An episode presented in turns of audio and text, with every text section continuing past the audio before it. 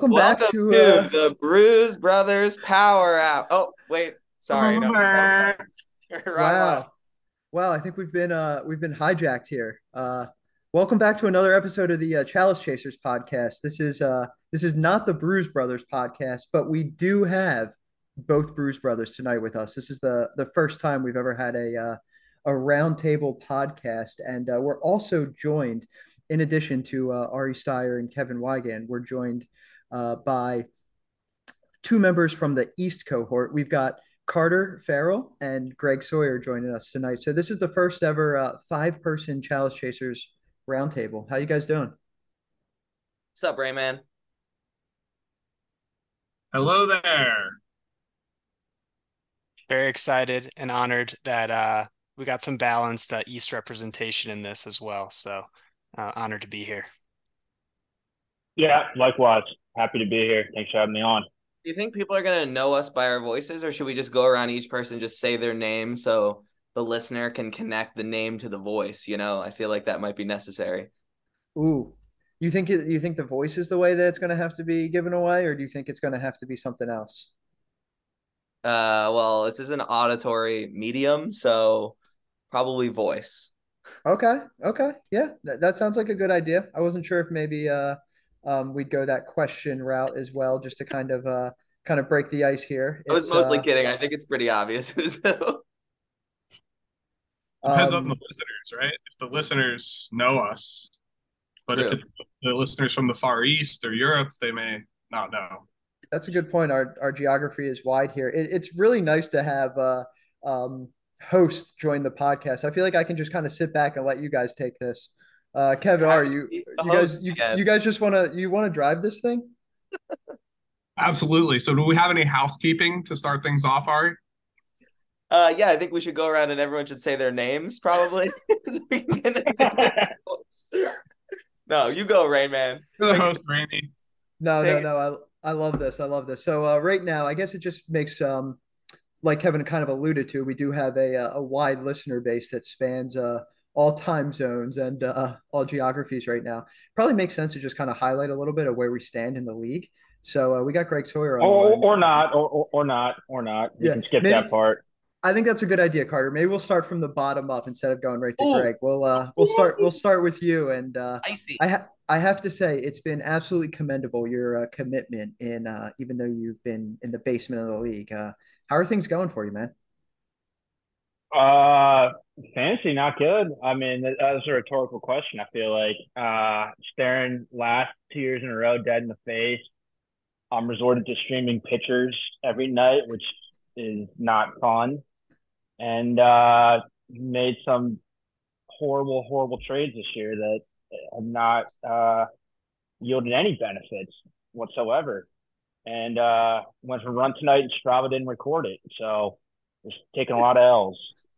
I, I have to I have to echo what Rainey was saying though about Carter's heart because I also play in a dynasty league with Carter and he's also in dead last in that league. Oh, So no. two leagues, 12th place in both leagues, and um, just gotta applaud him for his everyday activity, trying to just he's eliminated for sure in both leagues, but just trying to claw out, maybe get to the top nine. And um, that's got to be a tough place to do it in two leagues, but I, I love the heart. Hasn't given I, up. I will double echo that. And I think it's at the point we should just all stop the pod for a second, do a little round of applause for Carter here. If that's okay. Carter, this one's for you, man. This one's for you. Yeah, Great Yeah, I job. was in Un- Unsanctioned Docs by Greg and uh, Strava by Combat Week 22. Just going to throw it out there again. So, And Well- you've Carter, you've been out since I believe early June, basically. I'm surprised I'm not earlier than that. I, I, I think I got 10 0 like Well, for the first six weeks. Ra- Do you Randy, think- we do you think there this out of was- the. We should I we should get what out of the way? The uh Like, the um, Carter's season because I made the list and like we're talking about late June or June. We're on the topic. You should just the rip- panic, the what I would call panic trades happened. I looked here, May twenty second, May twenty third. Oh my god, that's Hold- so long ago. But before we get into the panic trades, wouldn't you say the ultimate panic trade would be the trade that took place on draft night? At the Like, back, wasn't that kind of an omen for his season right there? Perhaps Carter. No, Oh, no, that, that was the one good move I made all year. I think it was, but but it just felt like you got some kind of bad karma for that man. Like, have you ever made a trade on draft night? No, I don't think I ever have in any fantasy medium whatsoever. Because you, you want to look at the team for a little bit. That was like you. It would be like you traded away your prom date. You, Yeah, well, I, I I did do that every year, so that's another unsanctioned roast. But uh, yeah, I, I, I guess that, I guess that's a trend. It's a 13 year trend, I guess. So yeah, well, let's dig into Kevin. So you're saying that it's not just uh, Carter's bad luck here. You're saying it's a little uh, bit on the uh, managerial side. I, I mean, he, um, yeah, it he got off to a bit. I agree. Trout for Soto was a good deal. Soto's, I mean, Trout's been out for how long? You know, he's probably not coming back anytime soon. Maybe he is. I don't know, but uh, I feel like Carter actually just wanted Soto, but knew that Larry wanted Trout, so Carter took Trout to then like have leverage over. La- there was all these mind games going on at the end of the the draft order there.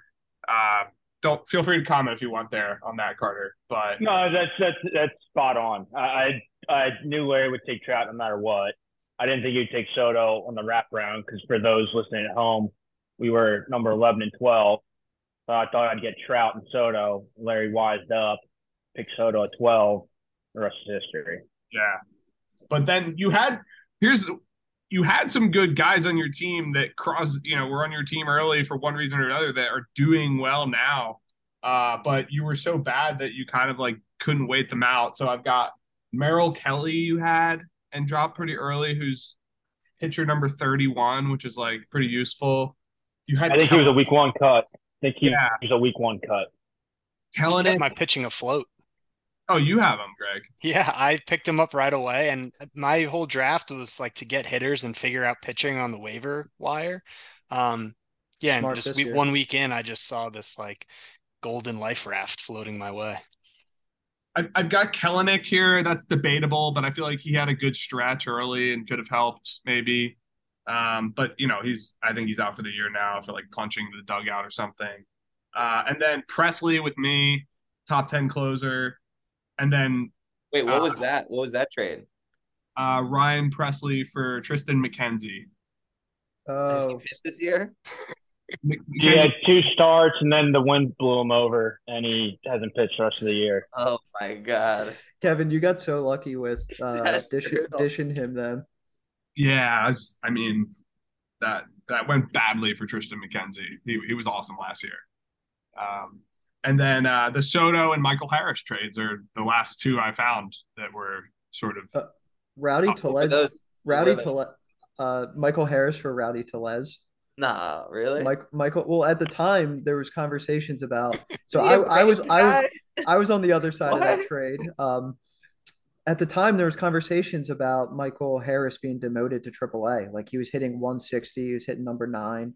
Rowdy Tellez had a couple of bombs, and it literally A, did a- not. a couple of bombs. He had more than a couple. A couple is two. He had more than a couple. Of I think I, he might have had. I had know it was like a bad 10 trade, or but- 12. He might have had like 10 or Yeah. 12 at the time. Like he was a What's he got top now? dude. He's not playing.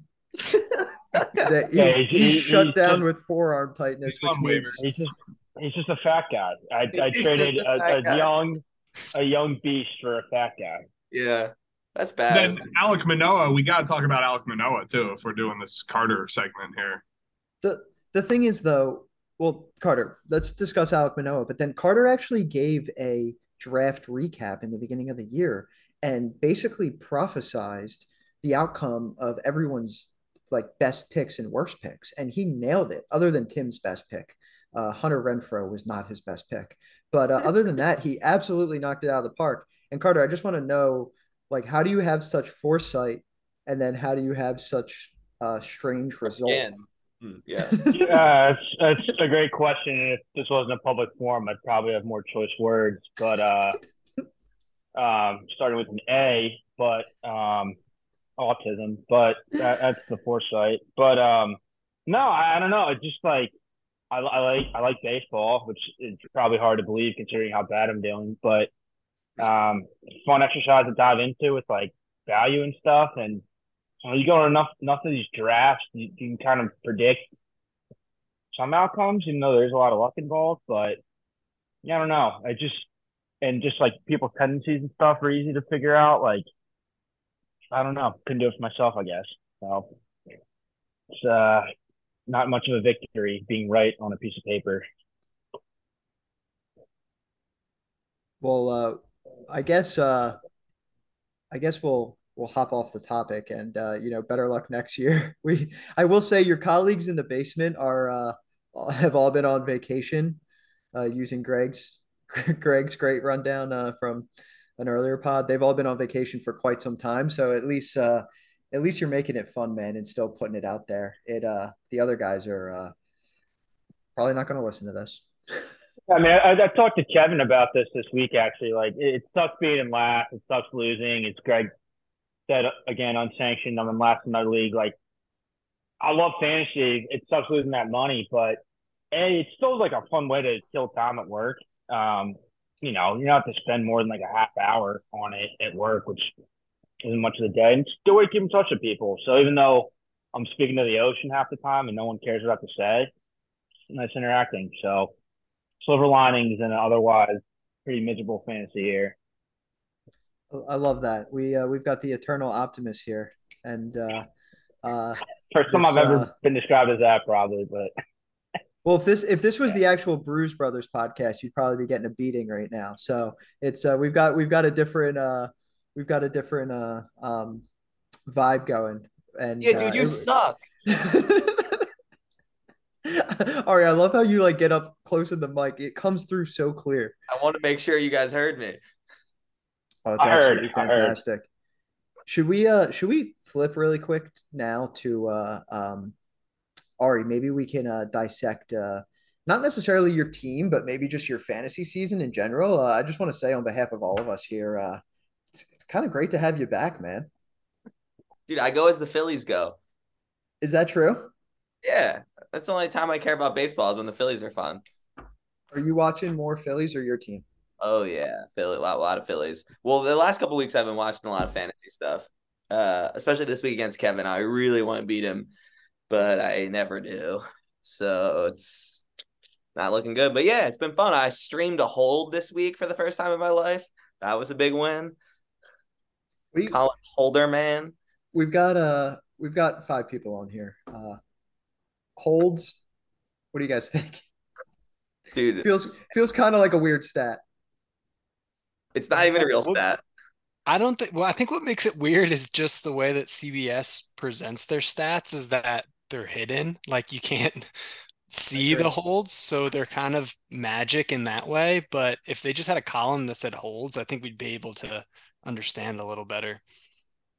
Yeah, I, personally like them. It reminds me of like IDPs in fantasy football, where it's not sexy, but if you have that like stud linebacker, stud D end, it can make a huge difference.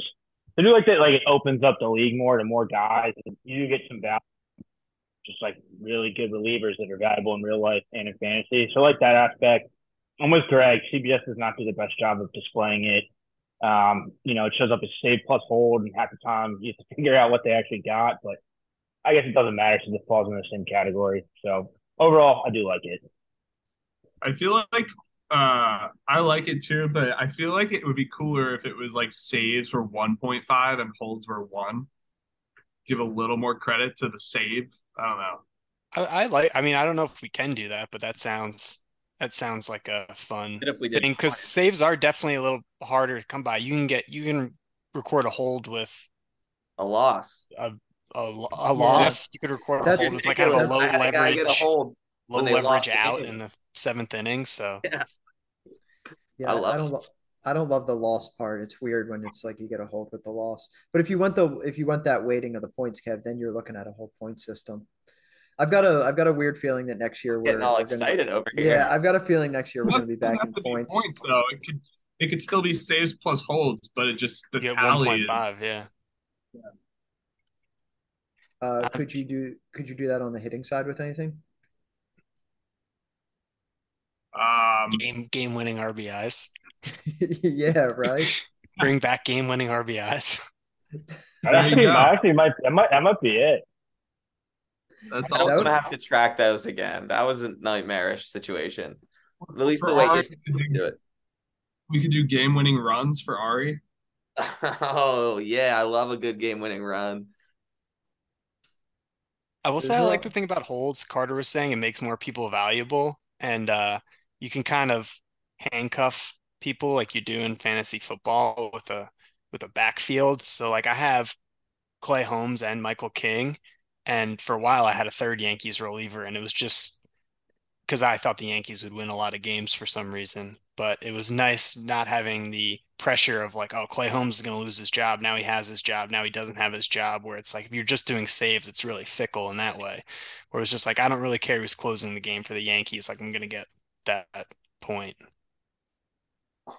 Yeah, it's definitely it's definitely nice to do things like that and stack them like that. The rosters allow you like it's a little flexible. It'd be tougher, Greg, if we were doing uh like weekly locks, right? Um, yeah, I guess it gives you less flexibility that way, but like I kind of just put them both in because you because since you can get the hold and the save, you like sometimes you can triple up in a certain game if you have you know multiple relievers. From like I was doing with the Mets too, with uh, Raley and Ottavino. Um, Yeah. but yeah, maybe that's the Well- secret sauce to my success. I don't know. Don't know, try right? it. Before we hop into your success, we got to talk about uh the quiet on sets success because we talked about the uh the owner being back back uh back in black, but uh Ari, I know you were on the pod recently, so we don't have to dig into too too much, but uh are you uh we almost brokered a trade on the podcast, Acuna for Tucker and Luis Castillo, and all Well, three everyone those else was having a heart attack listening. Uh yeah, and I was right. You would have made out better in that deal. I knew I was making out better. I just couldn't pull the trigger. And you know what? I don't regret it. I'll tell you that much. You you don't regret having Ronald Acuna, right? That is true. I feel like I should apologize here because I feel like I, if you add up all the times I I laughed at your first round pick during the draft, it probably was like six or seven just continuous minutes oh, of me trying Rainey? to Rainey, the Acuna thing at the draft. I thought it was a bad move, and uh, and it was not a bad move. So I apologize. Eating crow on that. No, it's it's the first time uh, I think that's ever happened to me. I was telling Kevin, I don't think I've ever had an MVP hitter before. I've definitely had Cy Young pitchers, but I don't think I've ever had the best hitter in a league. And I think it's actually harder to come by uh, than you'd imagine. So I got very lucky this year. But yeah, Ari, it's nice to see you back, and it's going to be a uh, it's going to be a hell of a, a race for the finish here. We've got a lot of teams kind of bunched getting up in. there. I think Ke- Kevin and Greg, you guys have probably clinched, right? I don't know if mathematically, just because I'm just imagining getting 0 12 every week, but um, Okay, you guys at least have but the theoretically. You go 0 and 20, you're probably still in, Greg. Greg, Greg, I think I'm like three games behind you. you're both like I- 20 up, right? Yeah, that's true. Of 27 games, well, 27 games over 500, but um, you know, like Sean's still over 500 and he's Yeah. in eighth. Dude, Sean Yeah, just went so- from last week was wild. The have you ever seen the Sean got standings move like that? week. Yeah, who was that you, Kevin, that gave it to him? Yes, sir. Was that a nine nothing? You bumped him from what, third to eighth? Yeah, it was 901, and a, and a lot of that swung on Sunday. How about M- Mike and Link as well? The two of them are just went from like a little under 500 to now 10 games up on their monster wins too. It's crazy how much you can jump around here. Carter, who do you uh who do you think is going to make the playoffs here? Uh, Mike's been pooping his pants a bit playing me, but I think he'll sneak in. Um, I just think his team's really steady, and I know there's only a few weeks left, but I just feel like in the long run of the season, when you have that type of consistency, you know, you'll get in. And I don't know, Sean been pretty bad, but I don't think his team is super scary. And maybe I'm projecting it since he named it after Jake Cronenworth, who just is not a very good baseball player. But I think Link gets his first. I think Link gets his first playoff berth. Um, he's some like top end talent that I think could just win you like some clutch weeks. So I got Mike and Tim, uh, sorry, Mike and Link sneaking in at, at, at those last few spots. Yeah, that means uh that probably bumps either Ari or myself out. And I have to agree with you. Mike's team's pretty consistent, you know, especially when you can give up uh Gorman for Soto. It uh it definitely helps level out level out your uh, consistency. Yeah, yeah, it, it does. I uh, I'm just messing around, man. I know at the time that you said that uh, Springer was higher on the uh, player rater than Soto, but I think Soto's kind of turned it on here of late, and he looks like uh, a beast. He still doesn't have that power though. I'm not sure where that went. Yeah, it doesn't matter what I said. You trade for future performance, and the guy that is a future Hall of Famer is playing like a future Hall of Famer, and the guy that struggles for at bats with the Cardinals is doing that, and George Springer is not very good at baseball anymore. So you um, needed a was that a was that a hail mary? Like you needed some mojo, and it's like you know what I I don't care. I just gotta I gotta throw up a prayer here.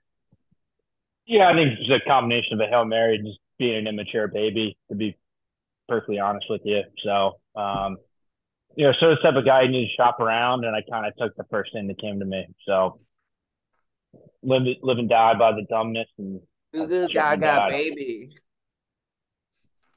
Exactly.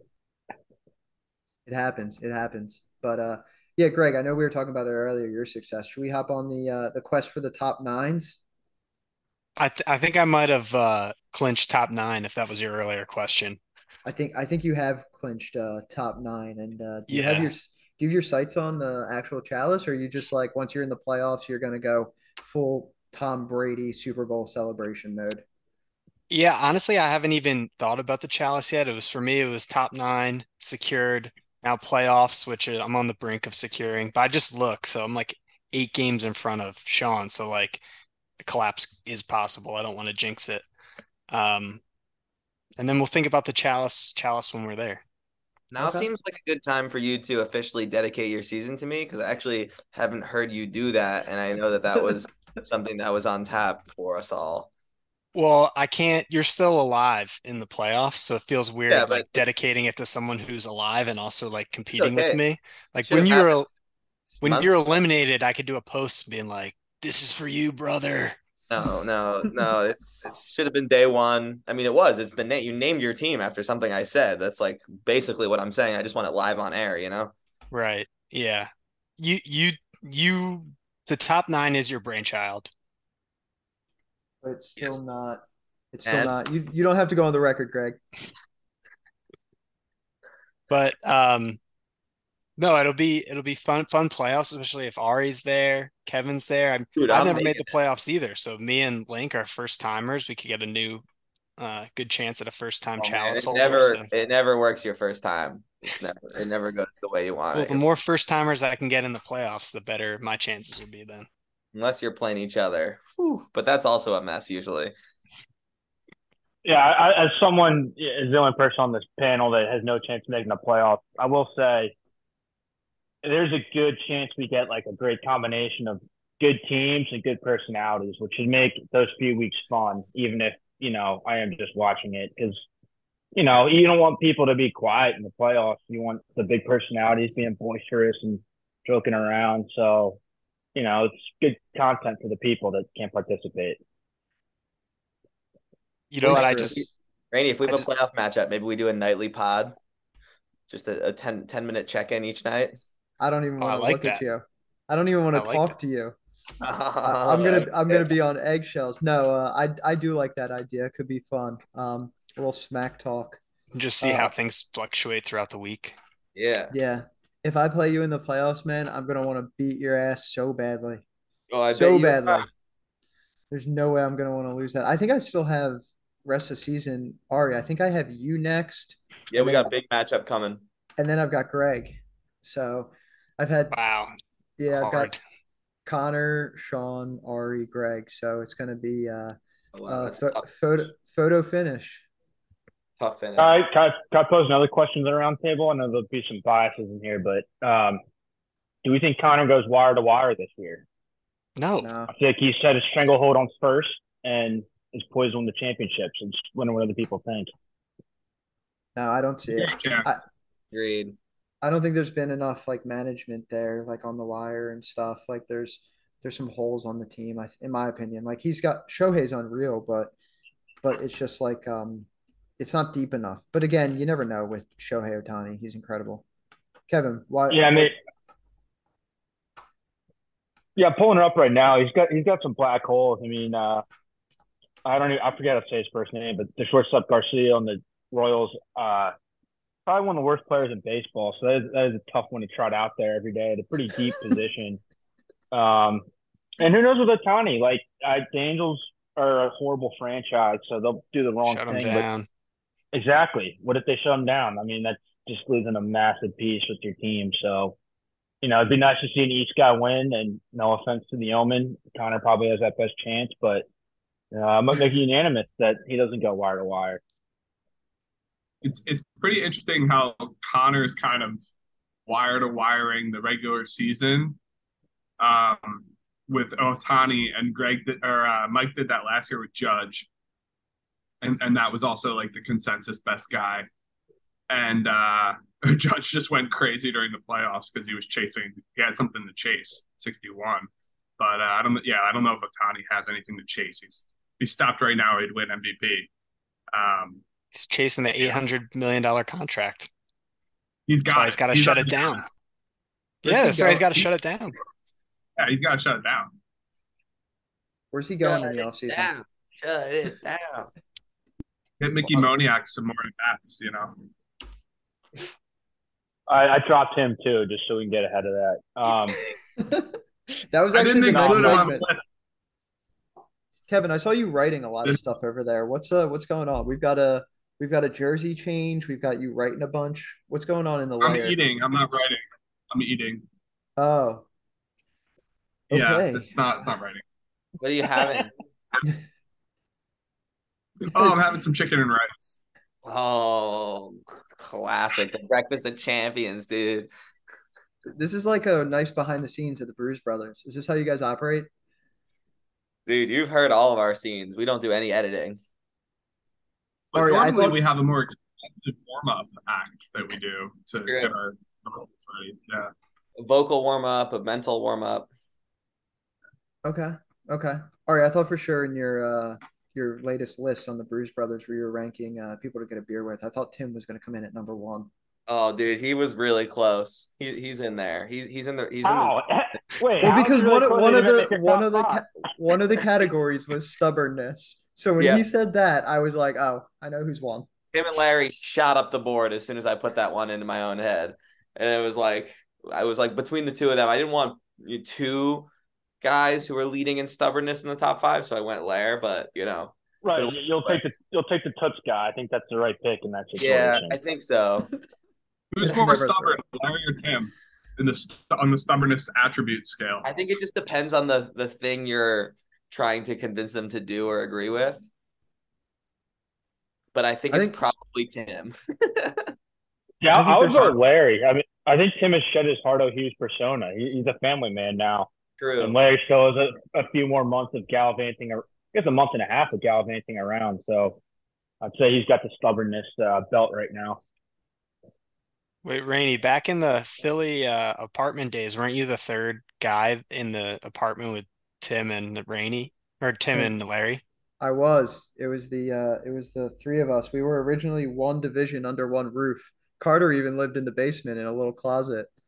Did- we were Did that experience like make you more stubborn yourself, or do you feel like you were just beaten down by stubbornness on both sides? um yeah, a little bit of both. It's funny you said that. So we actually all moved out. of- they're not going to listen. You can let it rip. they're not No. going to listen to the pod. Never. Yeah, they're not going to listen to the pod. Um, no, uh, I'll never live with those two guys again. But I, I love, I love, but I love them to death. And Oh, I'm know glad what? to hear the married guy's not going to not Yeah. not a big. But I don't even know if I'll travel. Things would have with to be really bad. Travel with them. No, uh, but I'm sure they're saying the same about me. No, things were fantastic, but it's funny. Uh, Nicole and I the other night were talking about it because we moved out like three weeks before the world was locked down, and I said to her, I was like, if the three of us were locked down in that house together, I feel like like my life would be different right now. like I don't know how. I can't guess Oh, how. one, one, one person wasn't coming out. Uh, Yeah, one person was right? Not coming out of that house. Yeah. Like I just do not know what that would have looked like. It would not have been good. No. It would have been fun though. We the th I will say the three of us had a lot of fun when we lived there. We uh there's never any uh fighting and it was always uh um it was always work hard, play hard. But uh Speaking yeah. of Larry, I just looked. He's actually a half a game out of ninth place right now. Like that's Oh. kind of the the race that no one's paying attention to, but half a game behind Danny for top nine. Big race. Big race. it's killing me that Danny and Tim are automatic losses right now for everyone that plays them. It's I gonna didn't hate it. Yeah, I'm sure you I'm sure you didn't mind. Carter, are you still in that top nine running or no? Uh, if we get to trial by combat, I have a chance. But uh, because I mean, I, I know I'm making a joke of it, but Tim, uh, Carter's 15 Larry- games back from top nine. yeah, Oh, Tim. Tim, Tim, Tim, Larry, and Danny refuse to separate from each other, and I've just been slowly chipping away each week, like a win or two at a time. I'm gonna run out of time, but um, yeah, none of them seem to want top nine that bad. So, on a uh, a different note here, I uh, the other night I went down a rabbit hole, like a hits rabbit hole, to see who uh has had like the most hits in a season, blah blah blah. Thinking about Acuna gonna, you know, gonna hit 400. Um, and I was looking at the top uh top hits in the season list, kind of on that like immaculate grid type of stuff. And I was actually surprised at players that have more than 200 hits in a season, players that are still active in the league. There are seven of them. Can you guys guess who they are? That have ever had one season where they did it. Where yeah, What- where in, in it when in at least one season they've had more than 200 hits. Miggy. Wow, that's the one I did not think uh you guys would get. You, you What? kind Yeah, I would not have. Uh, you kind of Not forget great he's still poll. playing. yeah, my brain would not have gone there either. It's a great poll. How many how many you got? Wait, name? There's Give us seven. six more. Six All right, you're just gonna rattle off all seven real quick, and we'll move on to the next. Yeah, Uh, how I, know, big- I want is everyone your else to have a chance to participate. yeah. I I don't- suggest on the line if, if you if you miss, you're out, and last man standing wins. Yeah, I Oh, like you know, that. It's a, it's a popcorn thing, you know. I go, then you go. Yeah. No, no, we're doing last man standing. All right, you got to go now. All right, all right. Um, wait, but that disadvantages me from going. No, no, I no, I, I just advocated for popcorn. I'm pro popcorn. Or you got his pick. Now next person Oh, wants I, pick. I see. I If see. they missed it, they're out. Yeah. right, Okay. right. All right. So Ari, Why Ari's safe, Miggy. I'm safe Yeah. as fuck, dude. I'm winning. Yeah, but and now he has You're to popcorn again. someone. All right, all right, Kevin, go. me. Uh, I was not prepared. Guys, this is great. Uh, this is great radio. Uh, I keep wanting. I want to say Ichiro, but I know he's retired. Have you a bad guess? Do you want to? That'd be a bad guess. Be just a horrible Um, That, guess. do you want to lock that in or? No, no, no, no, no, no. Did you want us to Uh, confirm for you go he's with, retired? uh, I will go between two guys right now. Uh, Mookie. Wow. Mookie yeah, Betts. Mookie, Mookie is one of them. Mookie, I think, also has done it more than once. So, Kevin, you are you are safe. All right, who you popcorn into?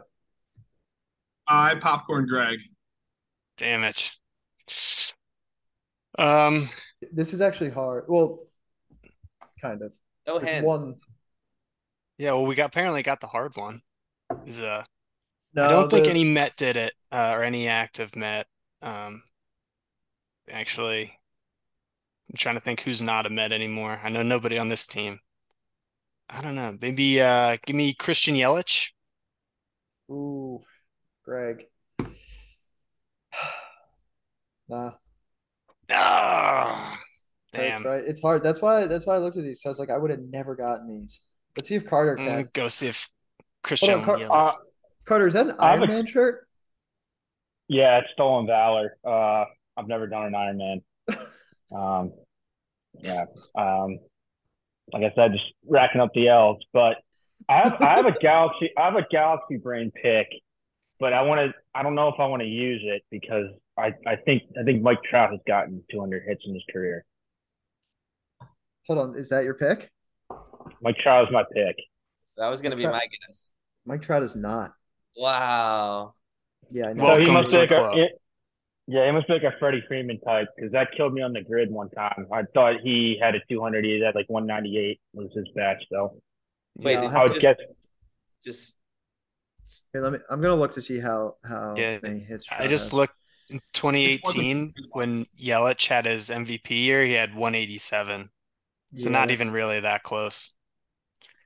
I in the grade one, Carter. Once I picked uh, Eddie Murray for this for the Orioles, who had three thousand over three thousand career hits, and he never had two hundred Yeah. hits. Yeah, he must have been a guy that was like 150 for 20 years and not 200 for 15. So yeah, that's a tough one. Freddie Freeman's surprising. Like, how do you? It's got to be hard to bat 330 and not and play every day and not get 200 hits. Was Freddie Freeman guessed? yeah. Wait, I'm I'm confused by that too because I was I was also gonna guess him.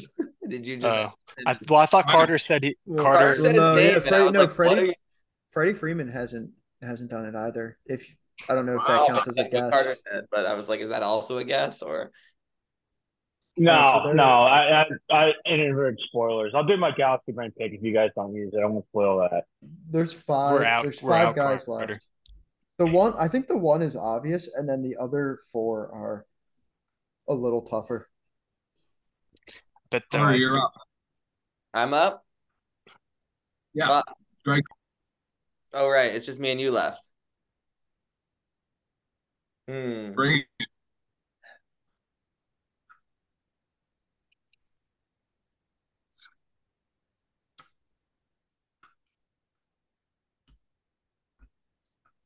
Did Trea Turner ever do it? He's digging deep for that one. Trea Turner has not done it. I was gonna guess Alright. Trout and Freeman. I was like, I'm one of those definitely did it. All right, Kevin. Let's see. Kevin you for the win. Kevin's got Uh, some uh, some. Oh, you're really you're pulling it out. I'm I'm thinking. I'll tell you what I'm thinking. I have to pick one. Uh, You look stressed. I'm stressed. between. What's that? Yeah, I don't want to get this wrong. Well, I don't know, Kevin. If you get it wrong and then Ari's back in, right? And I don't know if you yeah, should give him. back in. You shouldn't give him too many uh right, thoughts. right. right. Actually, in between three guys now. Um, okay, Altuve. yeah, I thought Altuve was the obvious Oh one. wow, Okay. forgot about it. And my other thoughts were tell me uh Votto and Vladdy. Nah, neither. It's crazy how hard it is to get Tough 200 auto hits. Otto's a great guess though. Let me. Yeah, I, I'm well- gonna look to see how close he is. Walks too much. So my Not enough. goofy pick, because I don't know if he officially retired, was Robinson Nope. Cano. What's Uh, Cano? Cano might have, but he retired. Um, Tired. let me look Okay, to see because this was highlighting. I was looking at guys that were high, no Cano. It's funny. A lot of these guys have like 160, 170 seasons, but like that's still not that close to 200. I don't think Bonds ever even had 200. If I'm, is that wrong? Or or No, did he not? no, have you You wouldn't three? even- No, you might be right. Let me look. Because he would only get like 300 at bats a year because he just walked all the time. Yeah, no, he, he never but- he never had 200. That's why these guys that got it are kind of crazy. You guys, all right? So Wait, everyone's out. what about just- uh McCutchen? no, no. Uh, Do you think he has kind of bad numbers if you like use him for the grid? He's not like yeah, he's not you only need only need one season though for this ring. All right, True. all right. who'd we miss? So, um, hold on one second. How come it's not showing this guy here? Give me two seconds. Yes. So my next guesses would have been wrong. Just FYI. Oh, I was just looking at games played. Not not for my total list, but okay, I'm just confirming the other guys we were looking at. No, like okay, so Two hundred no, no, no. played in a season. No, no, no. Shit, No, when I was when I was double checking all of the all of the guys you mentioned, I was looking at the games played column, and so I was like, wow, they all keep getting like 159, 160. Like no one no one can break the threshold. No, so that was on me. But Votto hasn't. None of those guys you mentioned have done it. uh, Charlie Blackmon, Oh, that's crazy. Wow. Whit Sorry, Merrifield. spirit animal. Yeah, I love him. Yeah, Whit, Whit Mer- Merrifield? Whit, Whiz Whit, What? right? Isn't that crazy? And then Jean Segura. Wait, you thought Jean Segura was easier to get than Miguel Cabrera? Yeah, what? I mean, Jean Segura. Yeah, I guess that one would have been tough. I think this last one actually would have been tougher because no one would ever think of this. Rafael Devers. Mm. Oh, Rafi. Yeah. Rafael Devers had 201 in 2019 and batted 311 with 700 plate appearances, 32 homers. Isn't that nuts? Nuts. Awesome year. Awesome. Yeah. Also, then- I have a bone pick with Whit Merrifield on Larry's team, who I feel like Larry has this guy every year because he's looking at the 2015 rankings, and he just kills me every year when I play Larry. Whit Merrifield has five steals and three homers, and that's like all he does for two months. Sorry. It's unlucky, man. It's unlucky. Do you guys, yeah, so the number three on the hits list is a Philly from 1929, who I think this might be one of the best baseball names I've ever heard. Do you guys know of him? 254 hits in a season, 1929. Lefty O'Doul. Well, that's pretty good. Founder of O'Doul's Beer. That's what I heard. So, uh, um, yeah, trivia. Trivia is uh, now we can go to the sponsors. Bruce Brothers. Do we have any sponsors for the trivia of the night? Uh, O'Doul's. I don't know. Did anybody pay us? I haven't checked the Venmo account recently. Yeah, we've got an ad in the in the in the hopper, but we haven't been paid yet, so we can't do it. Wait, oh yeah, wait, Kev, you had one. Yeah, but we haven't been paid. I'm sure we can figure that offline. Seems like worth. There's no music. I can't do it without the music. I know the music part of it is tough. How is Kevin still eating that rice? It's like a never-ending bowl of rice. yeah, you gotta I keep going back. just keep filling up. So uh, again, this is the first time we've ever done the round table. I'm not sure what this is going to sound like on the other end. If it's if it's gonna, I know we're having a lot of fun here. I don't know if it'll be as much fun to listen to, but Wish you guys uh, could see how many spoonfuls Kevin has taken. so many spoonfuls. We're like 40 minutes into the pod. He's been continuously eating rice. did you did you take the jersey off, Kev, for dinner? yeah. I mean, it's with a pristine Utley jersey. I can't be messing around. You know, I'm kind of a messy eater. If you guys don't know. No. So segueing segueing here then. Here, um, I'll segue us. okay. As it leaves. All All right, right, guys, ladies and gentlemen. Charge.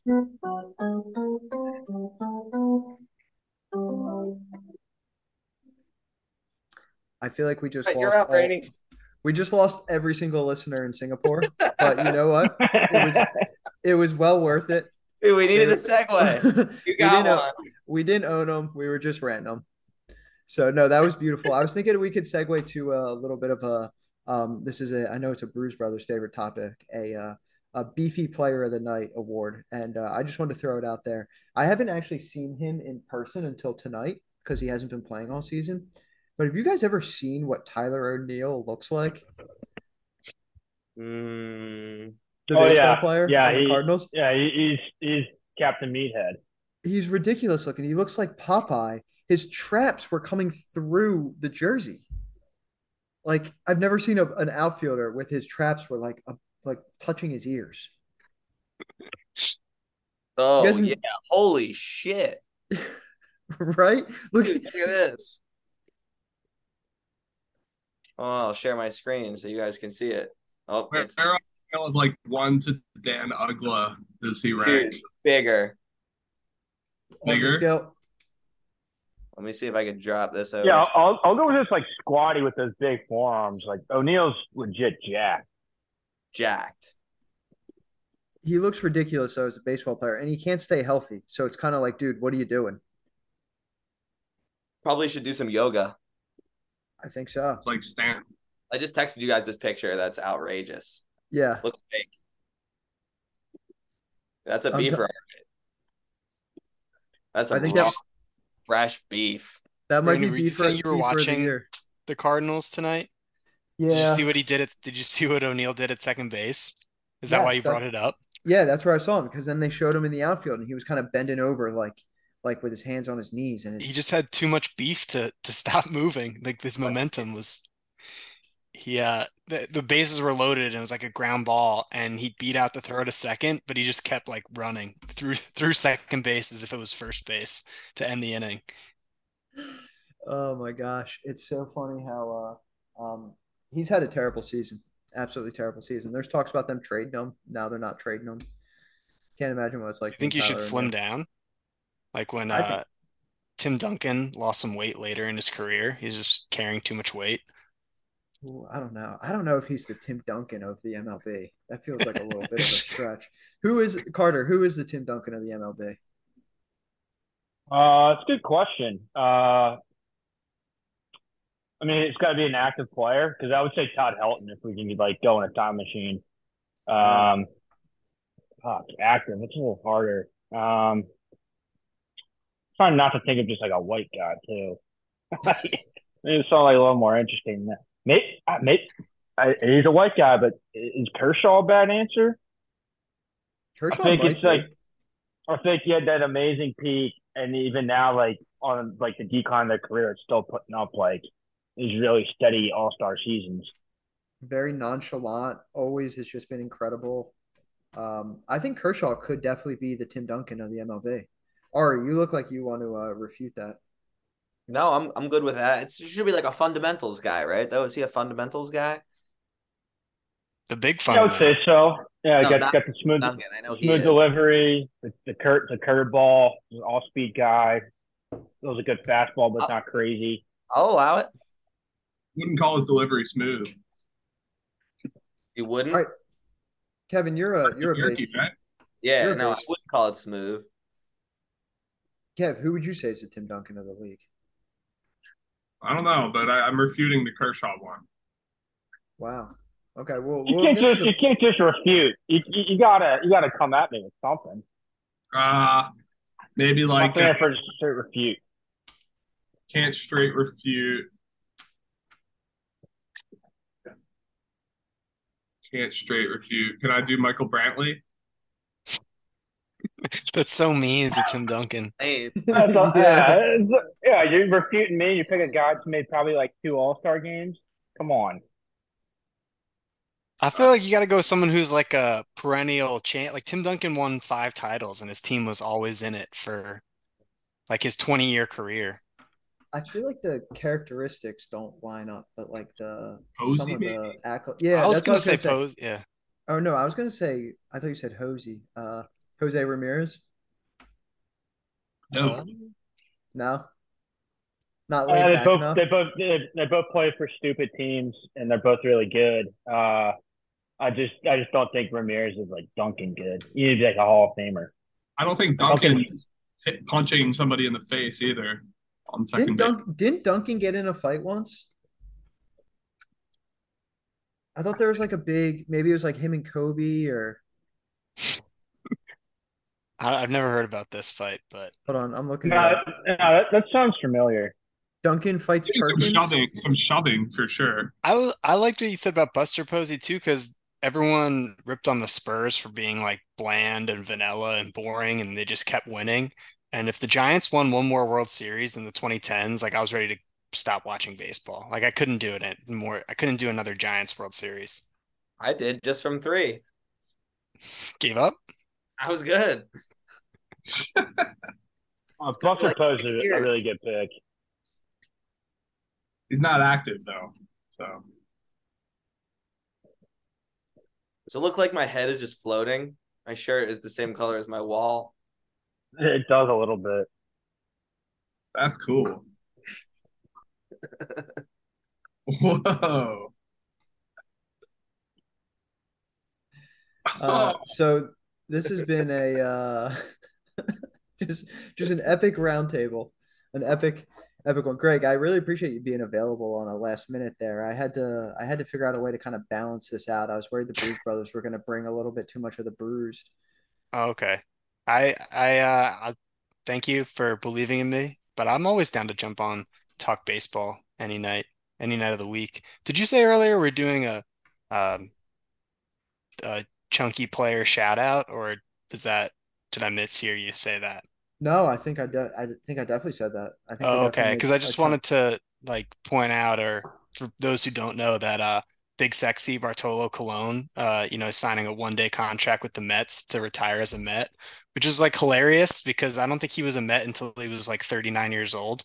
Um, but they're doing a Big Sexy long sleeve T-shirt giveaway for the day he's retiring. It's like September 21st at Citi Field or something. So I can't imagine being in the New York area not wanting to go and get a Big Sexy T-shirt. So then I'll you have see- to stay and watch the Mets play baseball, or do you get to leave? You could leave. You could you could you could show up to in the first fifteen thousand, get your shirt and leave. He's But the NFL Sunday. Yeah. Oh yeah, I know where I'm gonna be. I No, note know. to the listeners. Greg, Greg did watch the Mets give up 21 runs on Saturday in person.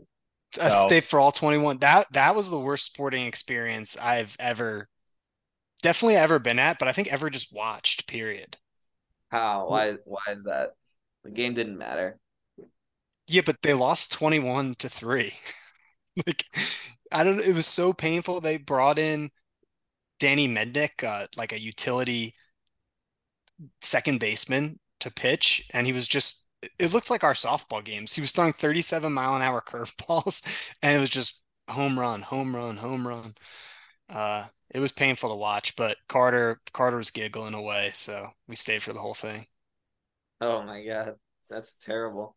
Carter, what inning did you uh, hit up the ice cream shack? Seventh. Nice. Seventh Nice. inning. Yeah, I did a nice partition of food. Got a good pastrami in the third, ate it, digested, chased it with some ice cream in the seventh inning. So it was- a fun day. Did you Got guys Queens of the Stone Age that night. double header or no? No, we did a no, we went did a to- doubleheader. Wasn't it a Um, double header? The game? Yeah, it was. But Greg, Greg is, is teasing. Our doubleheader was going to Queens of the Stone Age that night, not the second Mets Braves game. Got it. How was that? Yeah. Uh, pretty sweet at Forest Hills. If anyone's ever been there, hasn't been there, it's definitely worth checking out. It's not the easiest place to get to, um, but really cool, unique venue. It's in an old. I guess they should play at the U.S. Open there. I think. Um, so it's literally standing on an old tennis court. It's cool. I take it, Ari, you were probably there too. I, no, I was not there. Really? Would you take it that way? I think- Um, Ari just schedules his concerts like when we have softball games. Dude, no, that was just so unlucky.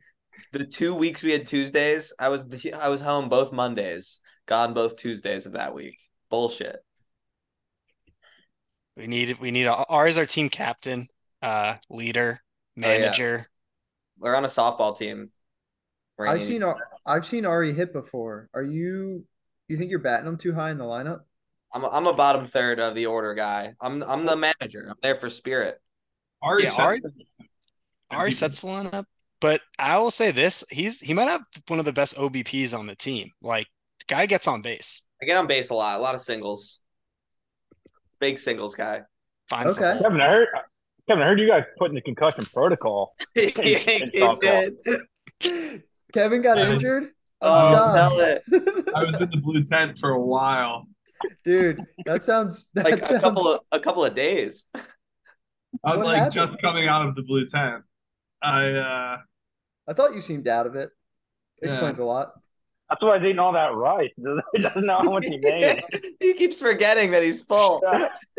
Yeah, so yeah, I didn't really yeah. Yeah, so what happened, man? I got somehow stuck throwing batting practice. I'm gonna tell the the, the full story here because I know Ari will enjoy it and Greg will enjoy it too. Because our pitcher who was gonna pitch that game wanted to go off to the side and have somebody fireballs at him so he would be more prepared to catch like comeback liners. So he's in left field. Hold on, hold on. Wait, I don't. I don't want to. I don't. I don't mean to interrupt you. You're being Yeah. serious. That's what he Yeah. wanted to 100%. practice. No, and before I gotta even back it up to the week before because the week before he comes up to me and we had lost the game. Like I, I can't. It's hard to blame any pitcher, but he comes up to me and he's like, "I, I got to try pitching." Uh, I played a lot of bocce with my dad as a kid, so like I'm gonna be able to toss the ball in really well. And I was like, oh, "Okay, like does Keith like not want to pitch? Like, yeah, jump in there and pitch." Like, I, and he goes, "I know you're gonna think I'm a pussy, but I'm buying a a women's lacrosse mask and I'm gonna wear it during the game." And I was like, "Do not do that. Please don't do that."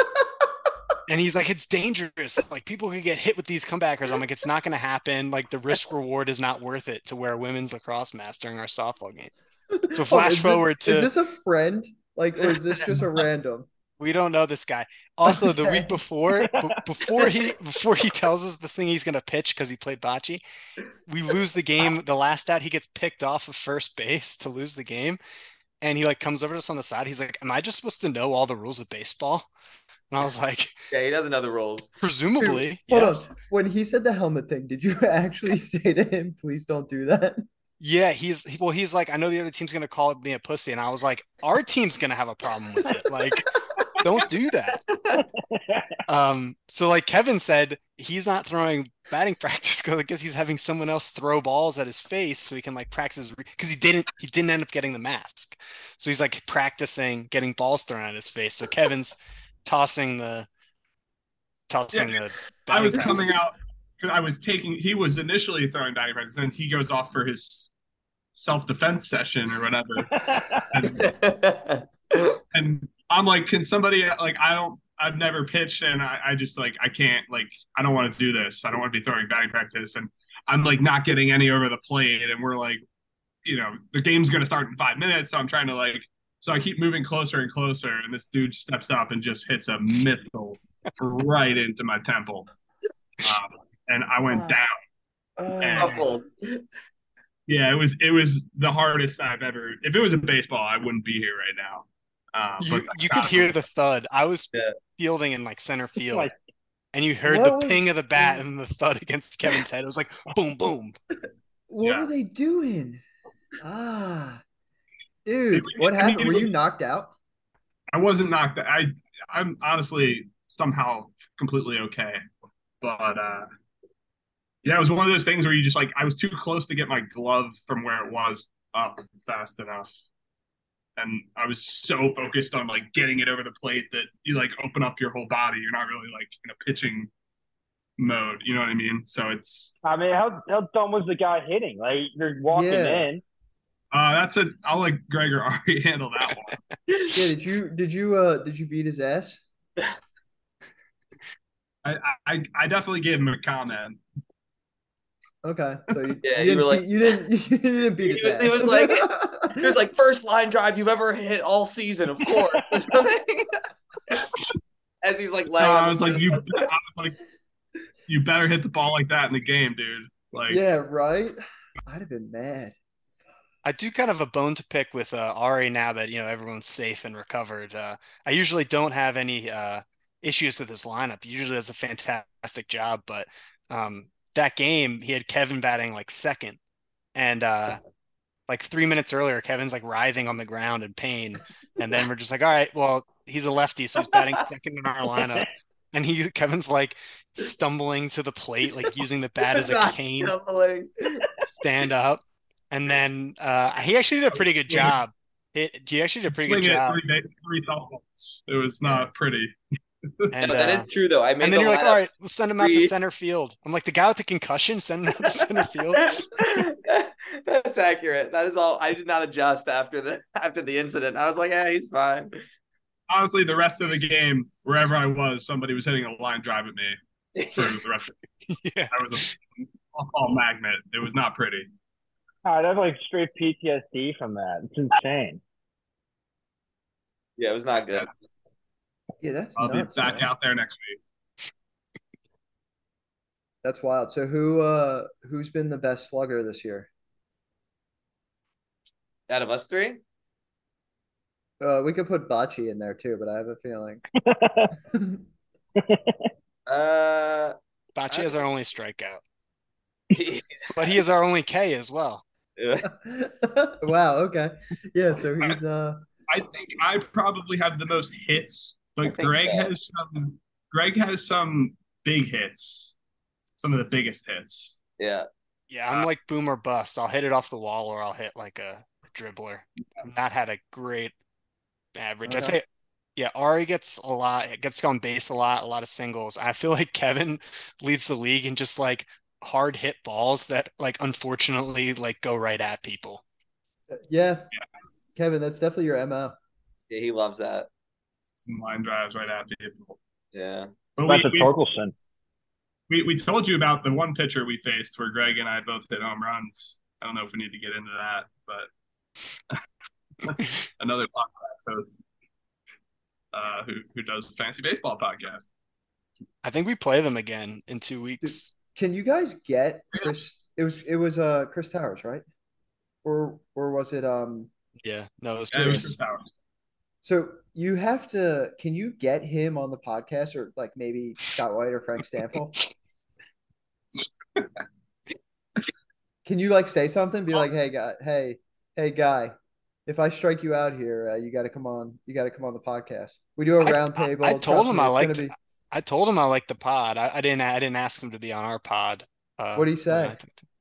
He well, because what happened was I was playing first base. He like grounded out, and then he stayed at first to coach first, um, with the next guy up. And I'm not really watching because I'm watching the play, and I hear him talking, and I was like, "That voice is so familiar. Like, who is that? Like, I hear that voice all the time."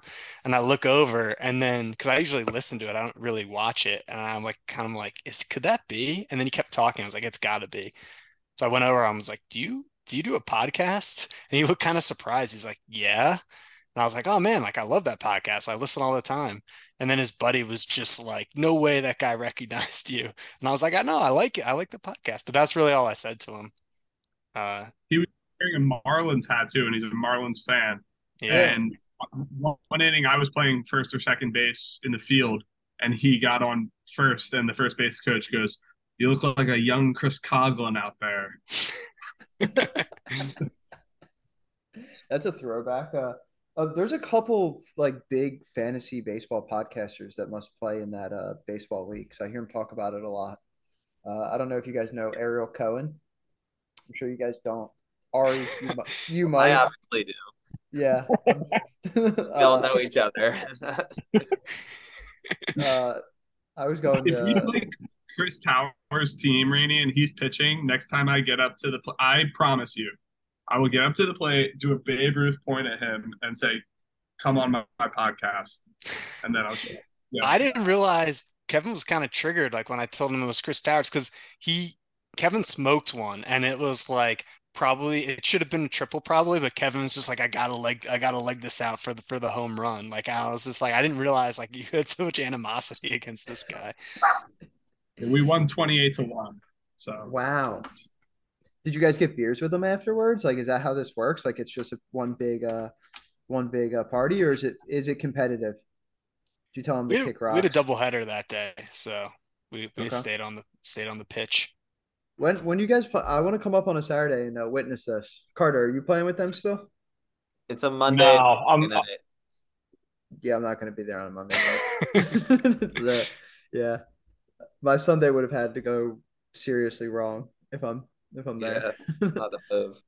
you So, find uh, yourself in in South Williamsburg on a Monday or Tuesday night at nine o'clock. You know, we'll be there. You guys are going to be laughing one day. I'm going to be walking up. I'll be there. I want to see. I haven't seen Ari hit in 20 years. I got to see it. It looks smooth. Looks like he never stopped. It's the same. Our- Got the the biggest web gem I've ever seen against him last game. He hit oh one my between god.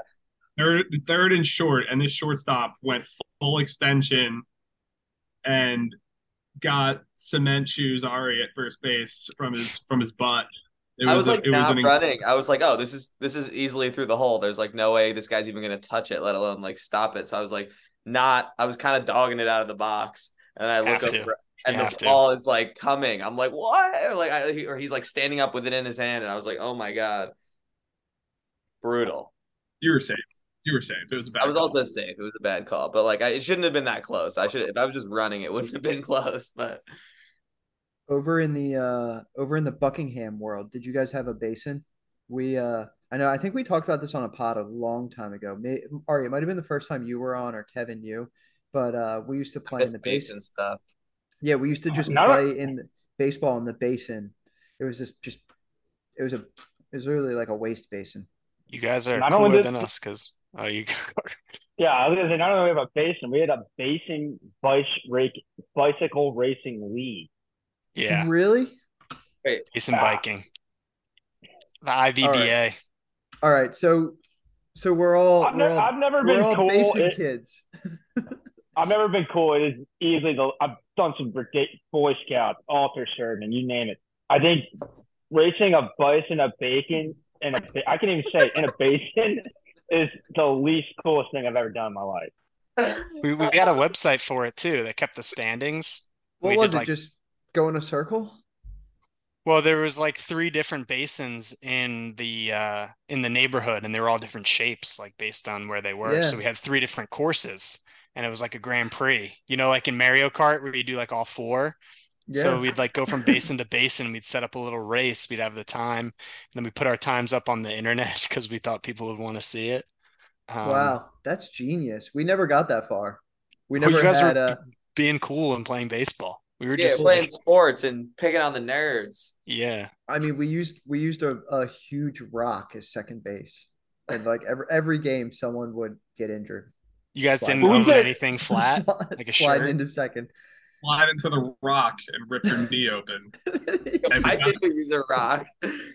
Probably because we stuffed all the nerds in the lockers. They couldn't. They weren't there to come up with good ideas.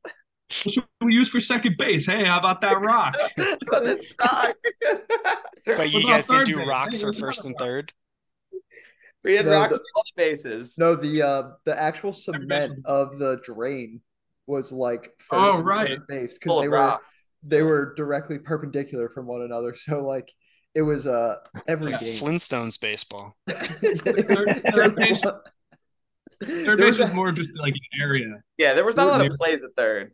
and there was a house on the top of the hill where if you hit the house it was a homer You're playing with real baseball? This is like tennis uh, ball. flat no, generally we were playing with tennis balls but uh yeah if you hit the house it was a homer and like we would hit that house i'm sure kevin For the kevin's hit that ha- yeah kevin's hit the house a lot They were just, did they ever come out and watch the games? i don't even know who lived there Just like those damn kids. I I vaguely remember them being very angry at us. yeah that's Checks generally how that's how it would go right how about uh greg on the uh on the tour de france who was uh who was better on the bike you or carter Carter, for sure. Guy was a cross country, cross country star, and biking is just like a test of endurance. especially yeah and that's part of the ironman is it not Uh, I wasn't great. I wasn't great, but Greg was just a big kid and with big legs. It's just it's just conducive to not having a good time biking around a basin. I mean, it's so dumb. We biked on the top of it, not even the bottom, on grass. Just yeah, it was, it Yeah. was really Yeah, I'm stupid. Massive. confused by that. You're biking on grass. Why are you biking around on grass? Like Well, I- we had mountain bikes. it's stupid. It's like, what do you do on grass? Play baseball or ride a bike? Like it doesn't make any sense. But you're biking on the roads, on the Yeah. streets. Well, we had that too. That was called that was the SRBA. That was the Street Racing Biking Association. So we had both.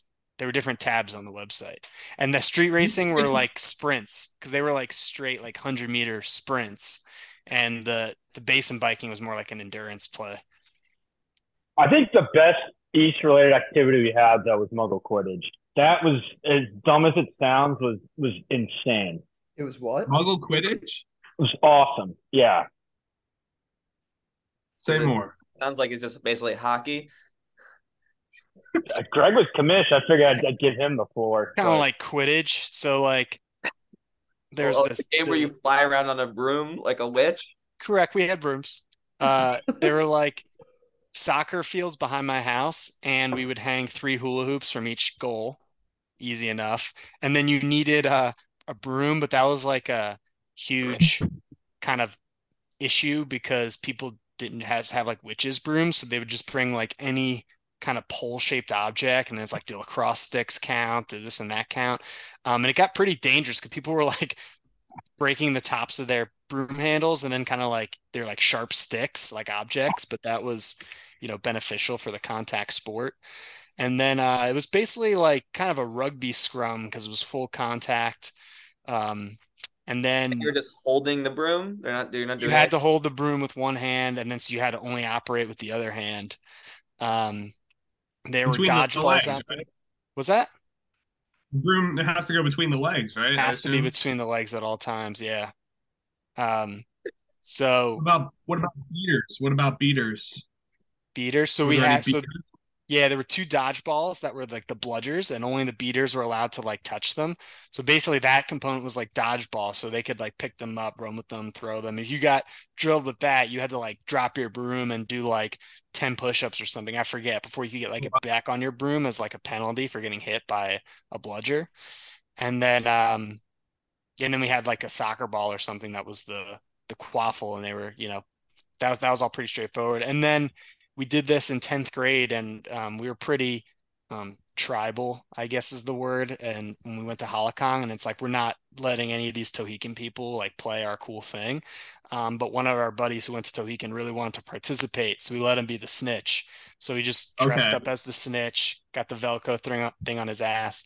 And uh, the most legendary day we did it was 2008 election day because we got the day off Yeah. and one of the voting I live right behind Cold Spring Elementary. One of the voting stations was Cold Spring Elementary. So they were doing voting there. And we're in the Cold Spring Elementary fields just playing muggle Quidditch. And like all these people like parking and like being like, what is going on? And the snitch can go anywhere. So he was running around the basins, running around the neighborhood, and he sprinted through like the auditorium, like where they were doing. Like I wish there was video footage of this because it was the funniest thing ever. I can't imagine people, you know. Would volunteer to be the snitch like you're Well, you're it was the only way he could participate. running, you're just gonna sprint around all over with no boundary and wait for someone to catch you Yeah. what kind of role is that That's You don't just win, you don't lose. no you're not He's even all- Yeah. He's the Who was unsung the hero of the Who was league. the seeker? Who was the seeker? Like the guys chasing him. Yeah, there was one seeker that should chase him, right? That's Well, four because Yeah, we had the it- four yeah. houses. So like I was the captain of the Hufflepuff team, Carter was the captain of the Slytherin team, oh my goodness and uh This is great. We're definitely off topic, but I love it. so Tim actually so we drafted in math class uh and Carter I think he picked uh Tim first overall and then like panicked and was like I can't draft anymore and just handed over like the rest of the draft to Tim. So that was kind of like a combined team, but they were undefeated. So they whatever they were doing over there worked. how many games I mean- you say this were played Uh so each of the four houses played uh like eight or something because we'd have to because I we played all our games. Gryffindor played all their games, and then the only game that we haven't played yet is Ravenclaw versus Slytherin for the championship. They're both undefeated, and we were like saving that for like a big day. Um, wow that went- day will come. wow wow. I want to be there. yeah you guys like I didn't watched you didn't do this at I- at South? You guys didn't do- I I feel like the most I feel like our biggest accomplishment was, and you guys can tell me if I'm wrong here, was like the the Yom Kippur Bowl or like the Rosh Hashanah Bowl, when we would just have everyone that wanted to play football come over to the basin from like all over the high school or middle school. There'd be like just kids everywhere. Ari would be running back and forth from his house. I think you were oh, fast. in my house doing my prayers not participating like You- a good you- boy watching you lo- longingly tapping on the window Wow, so your best achievement was like the worst day of Roll Ari's year. yeah he is right though it was like uh, my house was right across from the basin and i could see everything and it was the most kids i would ever see ever was always yom kippur or rosh hashanah like yeah. it was- the basin was full there's hundreds of kids all playing football it was like nuts and i'm just Did sitting you guys ever say like, "Hey, you guys want to run this back like on a on a Saturday?" No, it was just the only day where 95% of the kids at the school were all off, basically. Yeah. Like, Yeah. With no obligations. Only I like the, the and we organized we organized ourselves beautifully like it made no sense like half the people like couldn't tie their shoes, but in some like like a bunch of like a bunch of ants. Like we just had this like instinct to like organize football games and like play one after the other. And was it like a tournament? Was, yeah, it was just like you just it was kind of just like play until you know someone slid into the rock. But there were more than two teams, I mean, right? yeah, yeah, yeah. There were there were a lot of teams, yeah. But there was, was a ton of teams. But like Wait, there was, was some amazing injuries with the rock. Yeah, no, there was injuries. always there was always very serious injuries at these things. How big uh, is this rock? You it guys usually can't move it? ended with an injury these yeah, days. it always so. ended with an injury. Yeah. Um, but no, the the Yom Kippur Bowl was always a pretty big deal. I, I think, think we, that's we a moved... good. Like we're doing stuff with sliding into rocks, and they're organizing. They're sucking uh, each other's brooms. they have different houses and drafts, and you know all sorts of standings, and we're just like, watch out for the rock. well, when's when's uh when's this when's the next Yom Kippur? Maybe we just all get together. We do the bike race, we do the Quidditch, we do the football, and we just do all of them. And yeah, see... I'll see if I'll see if the family that bought my old house will let me in so I can sit by the window and watch. I'm sure they'll be cool with it. Were you like, why do I have to suffer? That would no, be I, quite a shock to our old neighborhood for a bunch of 30 year olds to oh show oh up. God, can you um, imagine? I think they'd call the police maybe. Like if 90, 90 people show up in the basin with brooms. Everyone be yeah. wasted. It'd be a mess. It would be a mess. But uh yeah, so I guess this is where the conversation goes when there's only one game on between the Mets and the, the Cardinals, and both teams are have been out of it for a month. So there's not much, there's not much baseball to talk about right now. I uh, do you guys think anyone will actually make it till this far in the pod? Oh yeah, there's got to be. There's been some great content. Yeah. uh, I think the uh, um, we're coming up on like an hour fifteen, and uh, um, I I feel like I don't even know how to how to kind of describe all the everything we've kind of talked about here been been all over the board, but it's been great. Bringing I mean, it back in with some baseball to end yeah, it. Yeah, I'm trying to I'm trying to bring it back in with some baseball. I guess maybe we could. And Kev, you've got the jersey back on, so maybe you could kind of lead us here, especially being the commissioner. Um, all right, what, let's let's do this. Let's um, we'll do. I was gonna say we could do a little like next year. Who are we drafting? We go through that, or we could do like uh something for the playoffs coming up. Your podcast. Let's do playoffs. I have a question before yeah. that because that sounds like a better way to end it than my thing. Um, I was thinking like the the you earlier you said Acuna was the MVP and you've never had one before. When I was at yeah. the game with Carter, he's like Matt Olson's chomping on his heels. Like, do you think all the award races are just are already wrapped up? Because another uh, thing I saw is like leading for both the Cy Youngs are are relievers. There's like four relievers in the front. Like, has that ever happened? Maybe I'm crazy. No, no, no. I, I don't think you are. Um, I saw that too, especially the, the Matt Olson stuff. Who is it other than Felix Bautista? Um, in the NL, it was like Devin Williams. Um, Devin Williams was one of Carter's picks too. Carter picked Felix Bautista as someone's best. Pick. No way, I picked Devin Williams. That, that's got to be slander. No, no, but no. I think I'm he's like here. the, the the odds-on favorite to win the NL Cy Young. At the same time, Bautista is the AL Cy Young. I thought that was crazy. Hold on, I'm looking at Carter's. Yennier Cano.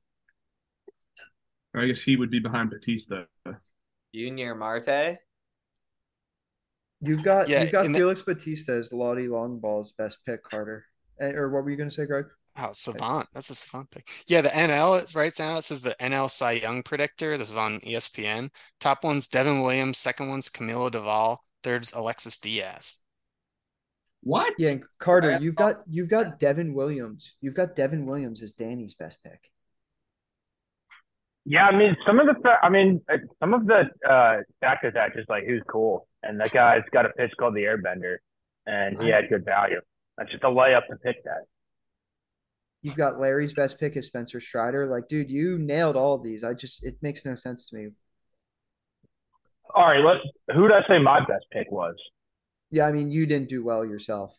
For oh, can you no, read misses? I I think it's because you draft I've been thinking about it, Carter, because remember I said you were the value guy.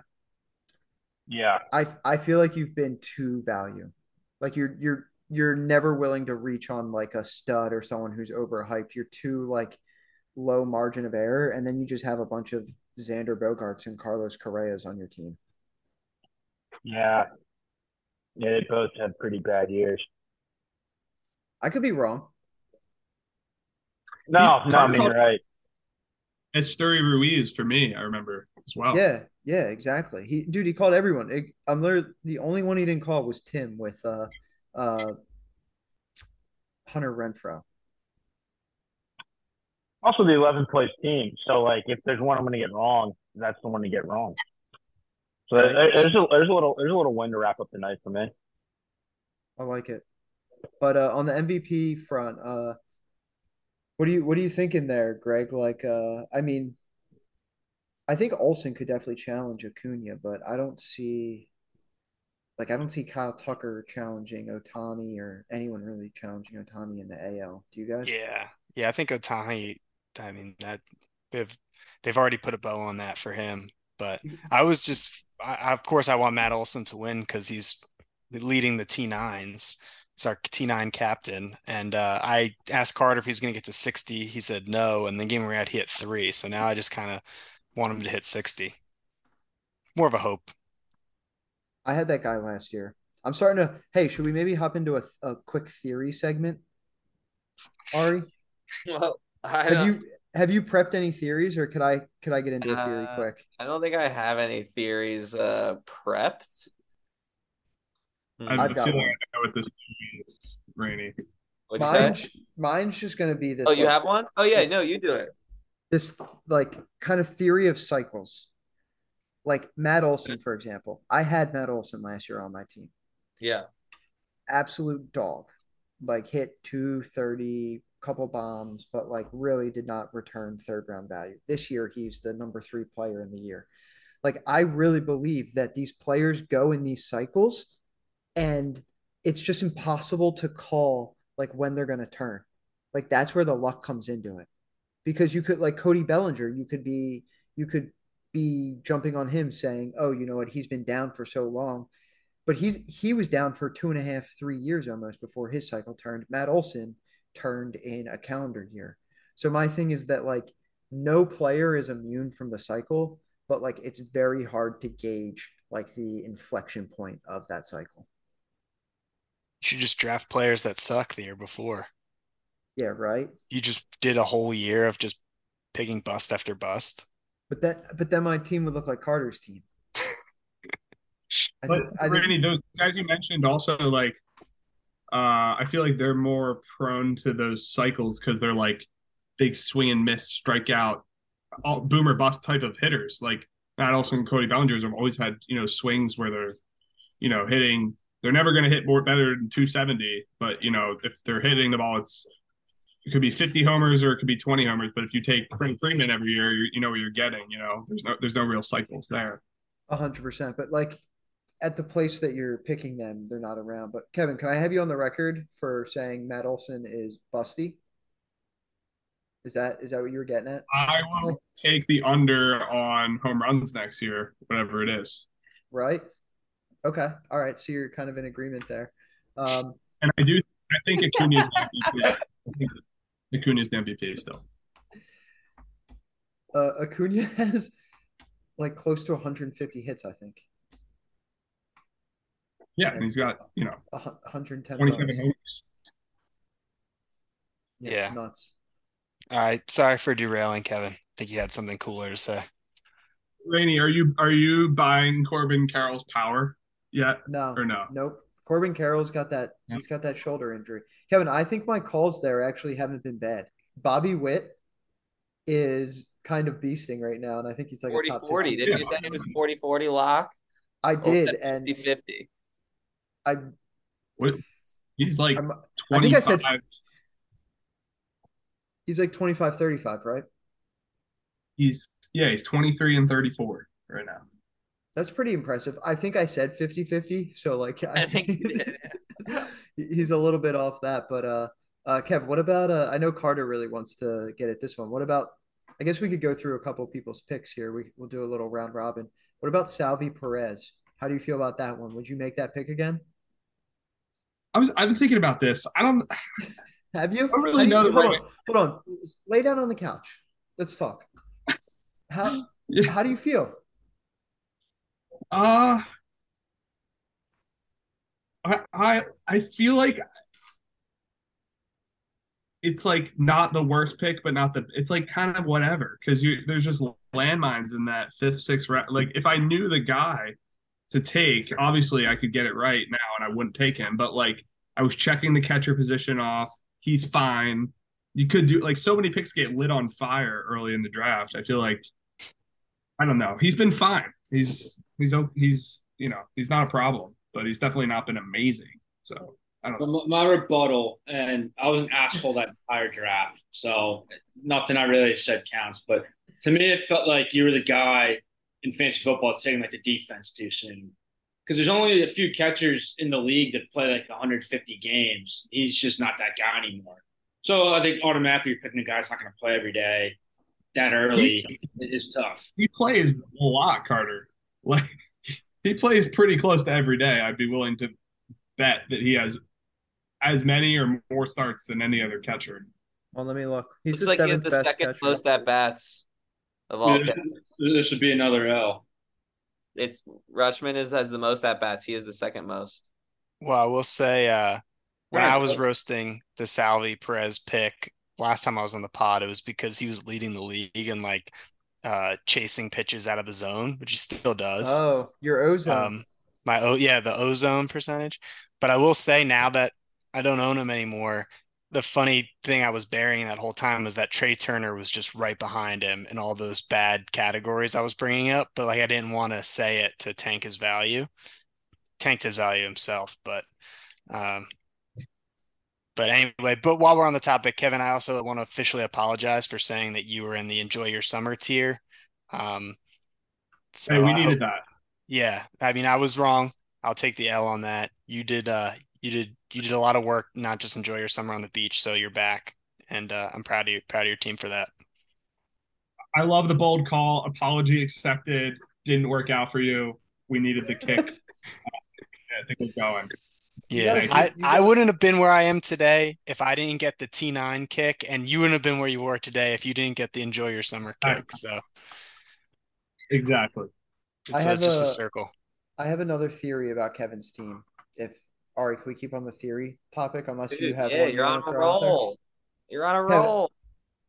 I Yes. think that part of your success can be attributed to the fact that you have like zero emotion towards uh, any players. Like you just churn through them. Like ir- like there's no there's no like oh maybe let's hold through. Like let's just churn through them and like try to try to hit on some aces.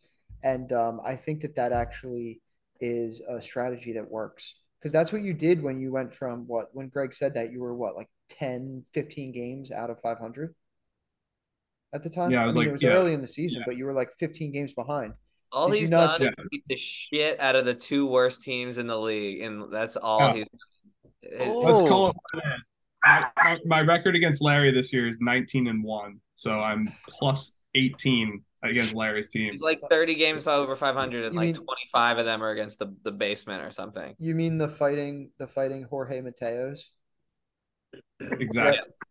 Larry had Jorge Mateo in his lineup for three months while Jorge Mateo went I think it was like 12 for like 160 and had five RBIs like I don't think anyone's ever hit poorer than Jorge Mateo has and he was a staple in the lineup it killed me it killed me I'm trying to find Yeah. Kevin's record against these shit teams. I- I'm about 500 against the rest of the league. there you go. and- Yeah. I liked uh, I, s- I like this about Larry's roster. He's been using a roster spot on Kyle Wright for the entire year. He hasn't pitched since May 3rd. right See, I It's one of the worst roster u- spot uses I've ever seen. Just Yeah, not Kev, for the end of our You're- Kev, you're 20 games over 500, and you 18 of those are against Larry. that's funny wow Let's do against the rest of the league. That's called having a. Uh, it's called schedule luck right there. It's mid Yeah. the last week of the season. Controversial. Honestly, want who made that schedule. Carter, I'm not I too- need- Back because I know what I'm getting the dirty, grimy, streaming Carter fighting and flailing for every game in the standings. Pop. A lot, lot of Emerson Hancock action. A lot of Jose Quintana action. Jose picked up some good guy- today. So it's just, sometimes the stream hits. Like one out of every three streams, it hits. How many pitchers are you going to play this week? Uh, I would say in the neighborhood of like 15. Carter, you're you're introducing me to players I did not know existed when I see you pick people up. There's a guy Yeah. named like Slade or Slide or something you picked up. Yeah, Slade like- uh, Cistione. You know, everyone knows. Uh, Alan Slade. Watkins. Me and Greg got to see that in person. Who is that? Carter was Carter was on the Braves Pro Shop looking up Alan Winans jerseys. Who the fuck is that? Who is- Guy that pitched seven scoreless and uh, had nine Ks on Saturday. That's who he is. The guy that the Mets sold to the Braves for twenty thousand dollars. Revenge game. Greg, what's the latest on Mason Miller? Ooh, Mason Miller is coming back. I think he pitched off the mound uh for the first time in a long time. He was doing some groundwork. Uh no, actually I think I no, I'm confusing with Edwin Diaz, just another guy I have a pipe dream of coming back. But I read somewhere something that's like don't know if Mason Miller's gonna come back and start, but maybe he could be like a closer, which I'm also buying into as well. One way or another, that guy's gonna be on my roster next year.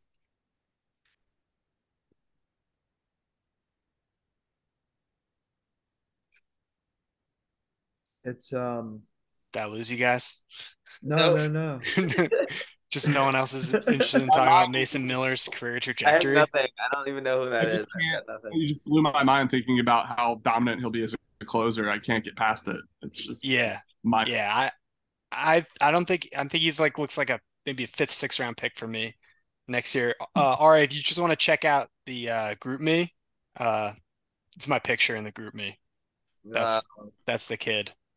I don't. I don't see a lot of group me stuff. Oh, okay, that's probably why. We You can't we this. we can't ask for too much guy. from you, Ari. I We're- don't do just- many we're- group me's of any kind. It's not just you guys. We're getting you we're just getting you back. Is that can It's you can you elaborate on your uh do you do you now camp all of June? Is that a thing? no, I don't camp all of June. I camp every June. It's a tradition. Okay, and and where do you camp? Is this just like in like uh, a, well, a, uh, a so basin somewhere? upstate New York. Okay, upstate New York. Yeah. Is this like a li- live off the land, catch your own fish, start your own fires kind of camping, or Yeah, is this basically. like a? It, it is. yeah, you could. Yeah, usually that's the case. Yeah, Wow, that sounds fun. Um, yeah. It's it's a it's a lifelong tradition. Do you have to watch out for bears? Oh yeah, dude. Bears are the worst part about camping by far. right? Literally and figuratively. Do you do the food in the tree thing, like tied up in a bag and cinch it Yeah, up? or you keep it in like a bear box. Ooh, what else do you put in the bear box? Uh, well, you also gotta shit and store your shit in there too, because the bears also smell that and You shit and keep your shit in the same box. share the boxes. Yeah. On bear That talk right can't now. be hygienic. no, you What don't shit of- the box. that you store your food in. uh, but yeah, no, it's a good tradition, and uh, you know, I plan plan plan to do it again next year. If this were my pod, I would edit that segment out, Sorry. The bear box. Dude, he asked me about it. I would edit bear talk out. You don't like bear talk?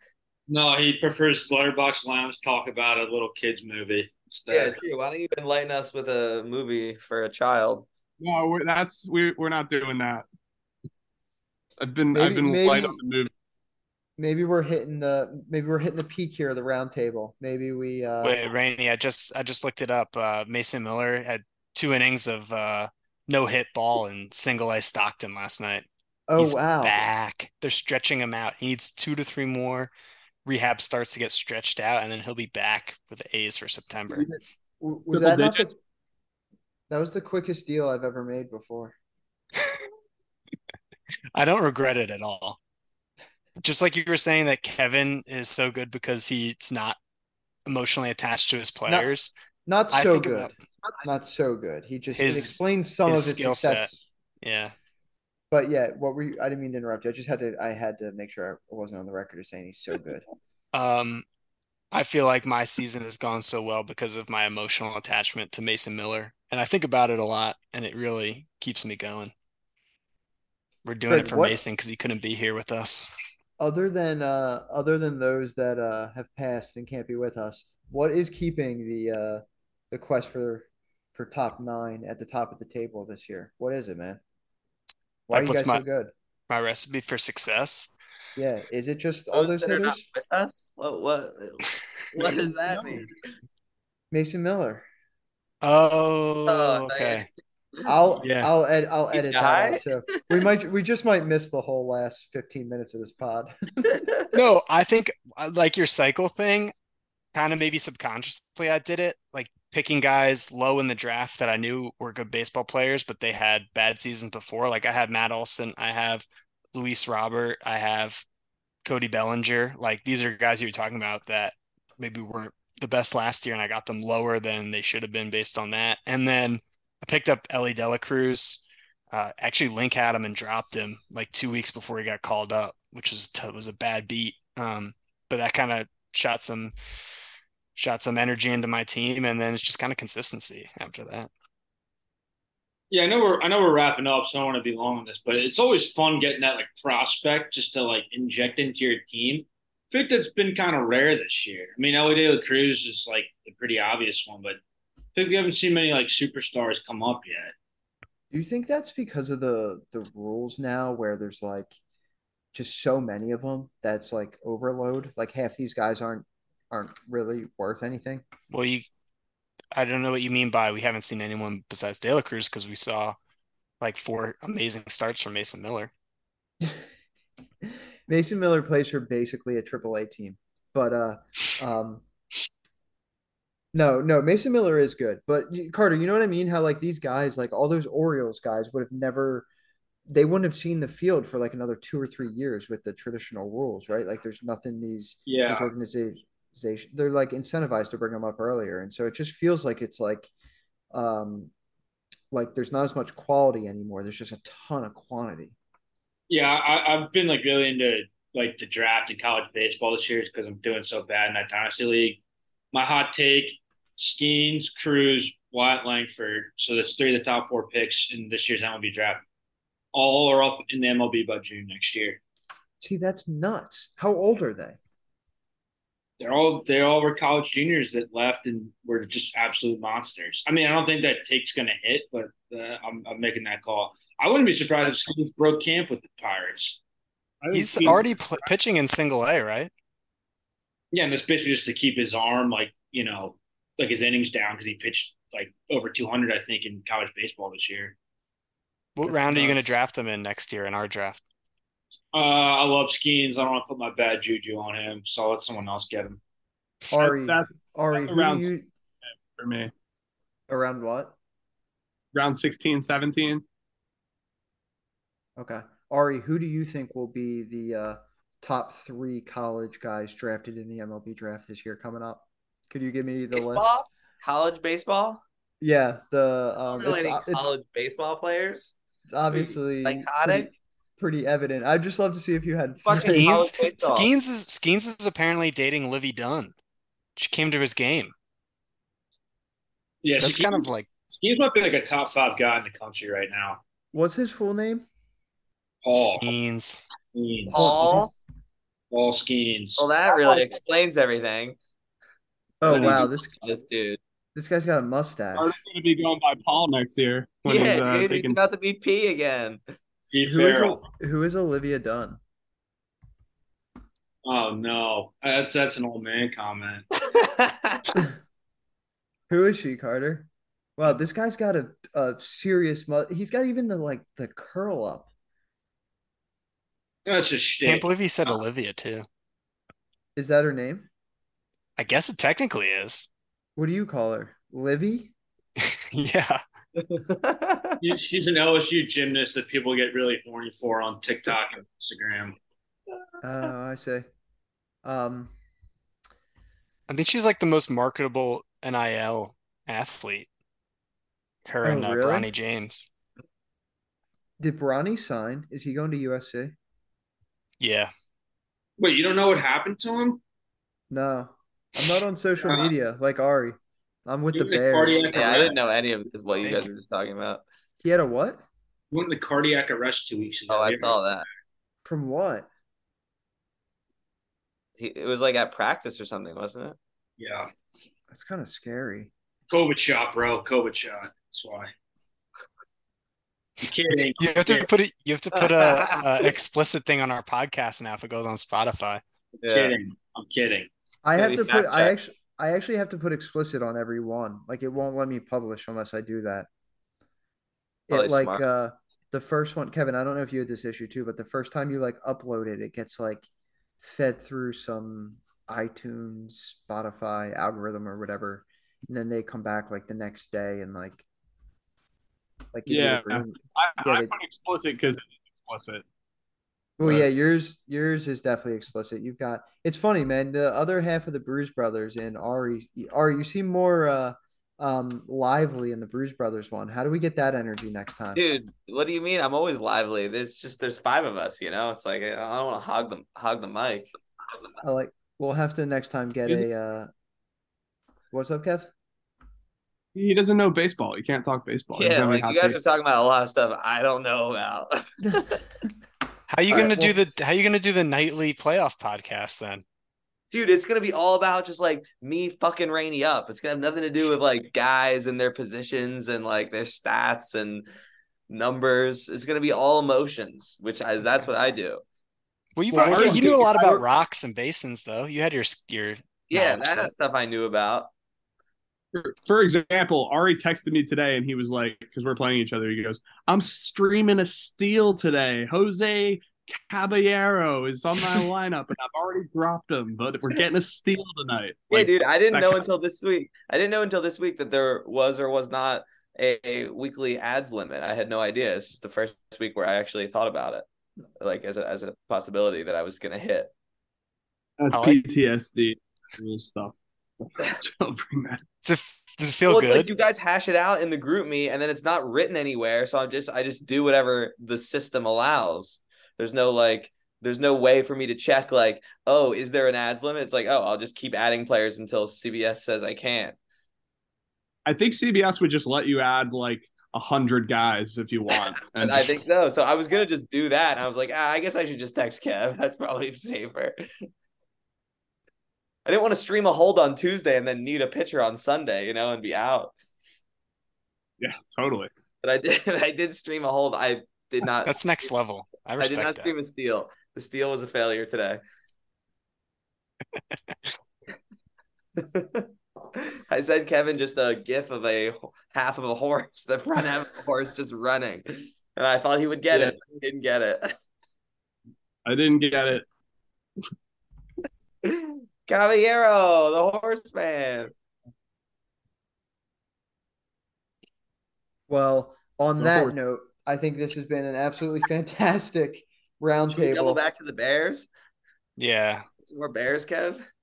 No, I think I think this will be fun. I think we probably, even though we have um uh we've got five people on here, so that means that probably leaves what like three listeners in the league. like, we'll, Yeah. we'll get three downloads because I think I think we probably lost every international listener. Um, Oh, dude, I don't know. I think this was interesting. We're, Yeah. we're, I think we'll we're more. coaching on like Oppenheimer runtime here. This is this is good stuff. Yeah, no, I'm I'm gonna have to cut it now. We uh No, no. Let it flow. Keep in the basin talk. If, if you, you need to keep anything, keep in the basin talk. Yeah, I'll- basin talk is gonna that's just gonna hook people. Yeah, no, I, I didn't mean cut any of the the commentary. I meant we, we should probably just wrap this thing up. Oh, you can you can cut the Uh, Libby Dunne conversation. That's probably a good call. You can't cut Livvy Dunne without cutting the Skenes though. That would that would take Fine. FaceTime away from your guys' Skenes. Go Uh, I think in there, I just think- find the done and cut that out.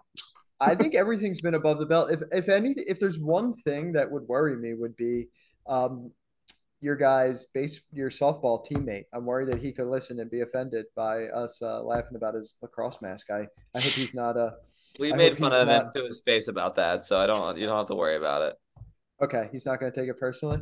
No, he's a good dude. I think we kept the, the softball talk very like lighthearted and PG. Like there's a, it, I feel like our softball team gets darker and more twisted. Say Yeah. that for next time. Definitely. All right. Well, uh, hey, I wish all you guys uh, nothing but success coming up here, and I know we've got a dog fight, and uh, it's gonna be it's gonna be a lot of fun, and it's always uh, it always sucks if you don't make it. So I, I hope that no one no one feels that way. Rainey, host to host here. Let me flip the mic to you. Are you making the playoffs this year? Are you Uh, getting in the playoffs?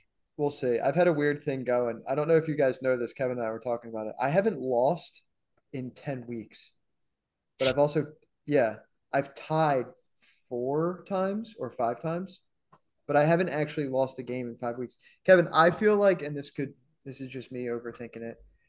I get everyone's best team week in and week out for some reason. I don't know what it is, but I just can't seem to ever get a week where, um, even if I put up 15 bombs, the other the other team's got 16. It's just one of those years. So we'll see. I feel like I got a good team, but uh, I'm gonna need some cards to fall my way. Yeah, you've got a tough schedule from what you said. Yeah, but I mean, I, I also had an easier schedule earlier on, so there's no excuses. Hopefully, I can make it. Um, I'll sure as hell tell you though that if uh, um, if Ari makes it and I don't make it, I'm not gonna be a happy camper. Dude, I'm making it. You're not making it. My it's team's better than happening, dude. My team is good, and I'm Um, activated for the final few weeks. Like dangerous. I'm coming at you next week, man. Yeah, dude. Coming You're at, gonna get it. coming at you like a spider monkey. Yeah, dude. You're gonna need it. What do you guys think, uh, Carter? You're kind of a uh, uh, an innocent bystander. Uh, I know you already threw out you threw out uh, who you think's getting in, but if you had to pick between Ari and I, I'm going full pander. Mr. Stephen Rainey, host of the podcast. And there. At least he admits it. Carter, I'll Venmo you after this. I appreciate that, man. you can bu- you can buy you can buy his votes for Josh- sale. Josh- What's up? it sucks about Josh Jung. He was ended up being an awesome. Like I regret not doing that trade that we talked about for Josh Jung, but I don't. the uh, We, thumb um, surgery is not good. Yeah, it happens. Everyone's getting injured. Everyone, it happens to everyone. If it happens, it's it's better now than in April, right? I mean, Greg, Yeah. Greg just had Trea Turner. If you kept Trea Turner, Greg, he would have stayed slumping. You know, Yeah. No, my team, my team's better off without him. Joe Ryan just needed this extra rest. And who cares about these weeks? It's if he's pitching well in September, that's why I traded for him. Not pitching well in coming- August. is he coming back? Joe Ryan also Yeah. looks ridiculous. If you've ever seen him, have you ever seen him? He's like a little guy. He's Um, perfect for my team. He actually, like, he just looks funny on the mound. Um, So he's got a great mustache. yeah, Goes a long way in my clubhouse. Speaking of which, that's a serious goatee, dude. Thank you. I'm getting ready for the playoffs. It's like, uh, is it hot this time of year? No, and also for those that don't have a visual, it's not a goatee, it's a full-on beard. It's just like this is how my face is. Like Oh, uh, this is just this is purely a hormonal thing, not a not a shaving thing. Cut the rest of it. Make it a real goatee. You think? All right, well, Try it. A second. You look like a relief pitcher from the '90s. if it if it'll help Benny our softball team, I'll try anything. Definitely. Or like Sal Fasano. I feel like you look like Sal Fasano. Uh, oh. Favorite Bam delete bam. for Sal Fasano. Yes. Well, I He's- think he's, he's a catcher. Yeah, he's Yeah. a I, big Don't know who that is. don't know Ari's Sal. got the serious beard. Are you kidding? Good. You referencing this random. What is he a bench coach? What does he do? He's the Braves catching The coach. catcher for like 20 years. The Braves catching coach, Here for like 20 years. but number one player in the draft, Paul Skenes, uh, with the most recognizable girlfriend on earth. No idea. No idea. No idea about that stuff. But I know Sal Fasano because he played for the Phillies in like 2006 or something. I could do that look. Actually, I'm looking at it like that's it. My I've- face was meant for it. It's perfect. Your face is for a goatee, Greg. It- The problem is I'm not a 50 year old catching coach. Yeah, Like, I still have to like go to the grocery store and like talk to other people. A couple of minutes in front of the uh the, the mirror and you'll be looking like Sal Fasano. I I wouldn't mind a, I wouldn't mind a Greg Fasano uh, phase. That'd be pretty funny. It's even gray right in the right spot. Like Fasano's gray right here too. 90s catcher. No, And meats on your side. Greg Fasano. I'm into All right. it. All right, boys. I think we're gonna call it on that one. I think that's a great, a great spot to leave it. On Greg, Greg's, Greg, Greg Greg. I can't even say it. you, you guys really think anyone's gonna listen to this? Oh yeah. I don't know. This We're- guy's going in my grid tomorrow for sure. He's played on like 12 teams. Yeah, dude. I was thinking about him today with for the grid. That's why. There's no way he's played 12 seasons in the MLB. No way. Dude, I didn't say out- he played for 12 seasons. I said he played for 12 teams. Fair. Okay. dude, he played for at least 10. You know, he actually so he played from 96 to 2008. Yeah, 12. What? One, two, back to the Wow. three, four, five, six, seven, eight, nine, ten teams. What Smoke year me on What year was Wow, he didn't retire until we were in high school. What year Sal was Fasano was playing. What's that? what year was he on the Phillies? 2006. You nailed it. Nailed that. You nailed it.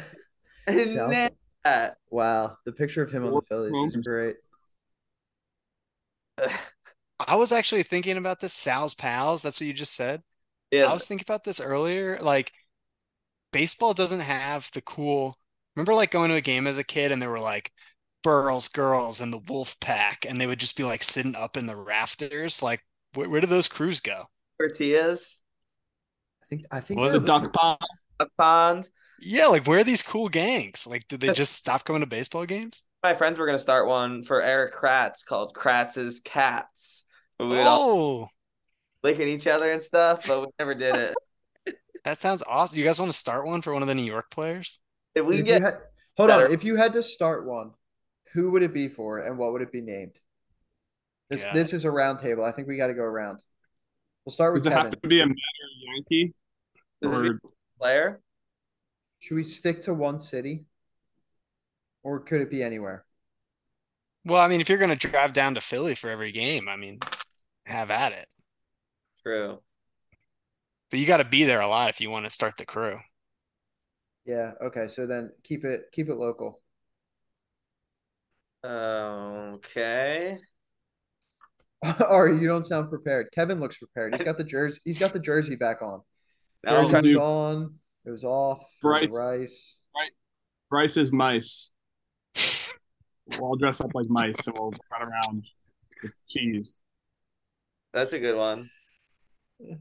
how how That's you Bryce- how you how are you grading that, Ari? Oh, here we go. we could be we could be Schwarber's Harbor when we're all boats in a harbor. and we just kind of boat around. I love that. that that's cool. That Schwarber's- is cool because the, the section is the harbor. yeah. And we're the Yeah. boat. Harbor. I I feel like we've gone like this, and now we're just like falling off a cliff. Oh, peak, honestly, for me. I, I, I, even as a British fan, I'd put my boat in that harbor. That's a cool one. How about It does Yeah. sound uh, cool. How about the Bohm Dome and you put like a Ooh, dome over the section? I like that. Like So, a, like a bubble boy. That'd be that'd be cool. too obvious. Yeah. Tater tot, Stots thoughts. tots, tots, tots. They'll show up half naked. no, I feel like I, I I feel like you're not supposed to say those things. What, Not. yeah, I don't know. Imagine showing up to the stadium, like you just got these big Fair. signs with that. They're like, "Hey, fellas, you're not you're not going to be able to get in with that." Hmm. uh, I'm trying to think for Mets and Yankees. On the I feel like Mets, the Mets, so Mets have Brandon Nimmo. It's kind of like the Nemo thing. You could do like some kind of fish themed section where you're McNeil, like, McNeil's seals. That'll be seals. well, he his nickname's a flying squirrel. So I know it doesn't rhyme, but we could do some kind of squirrel themed. Flying seal. It could be McNeil. Oh, just McNeil's flying seals. Just combine the two. Yeah. I like that. I think that's it. All right, What so about that Daniel note- Vogel bareback? And we're all We ride horses with no saddles. yeah, That would we're all in with horses. Bareback. Yeah. Where you can have uh, your back like a bear, like Ari. Yeah. Oh, yeah. So one guy, yeah, and then he has the other guy dressed up as a bear on his back. And one guy with just a shirt that's only the front half. The back half is just is just nothing, just skin. Bare backs, yeah. Back. We better rush to get this. I don't know if he's going to be on the roster next year. no, he's definitely calling. All right, guys, I'm calling it. I think this has been a uh, a wild roller coaster. Again, we've gotten Try to hang uh, up for ten minutes at least. Yeah, no, no, we've got to call it. Uh, again, I'm just I'm I'm trying to be thoughtful for our homies in Germany. I know that they don't like listening this long, and so I just don't want to lose them. But Kevin, Ari, Carter, Greg, um, this was the inaugural roundtable, and uh, let's see if we can do this again sometime because it was uh it was a roller coaster to say the least. Thanks for having me, Love Steve. being here. Thanks, Steve. Thank you. Absolutely, and uh, if we Good can uh, take everybody. Yeah, exactly. We've got a hell of a playoff race coming, and uh, um, maybe we'll try to fit in one more pod before that, where we could maybe uh, Ari and I can get on and just bash each other while we while Yeah. we play next week. I'm sure everyone would love to listen to that. Yeah. And uh, yeah, and so I just want to make sure that everyone is very clear that uh, Carter has not actually run an Ironman. So, gotta just gotta have it on the record. So that's that's it. All right.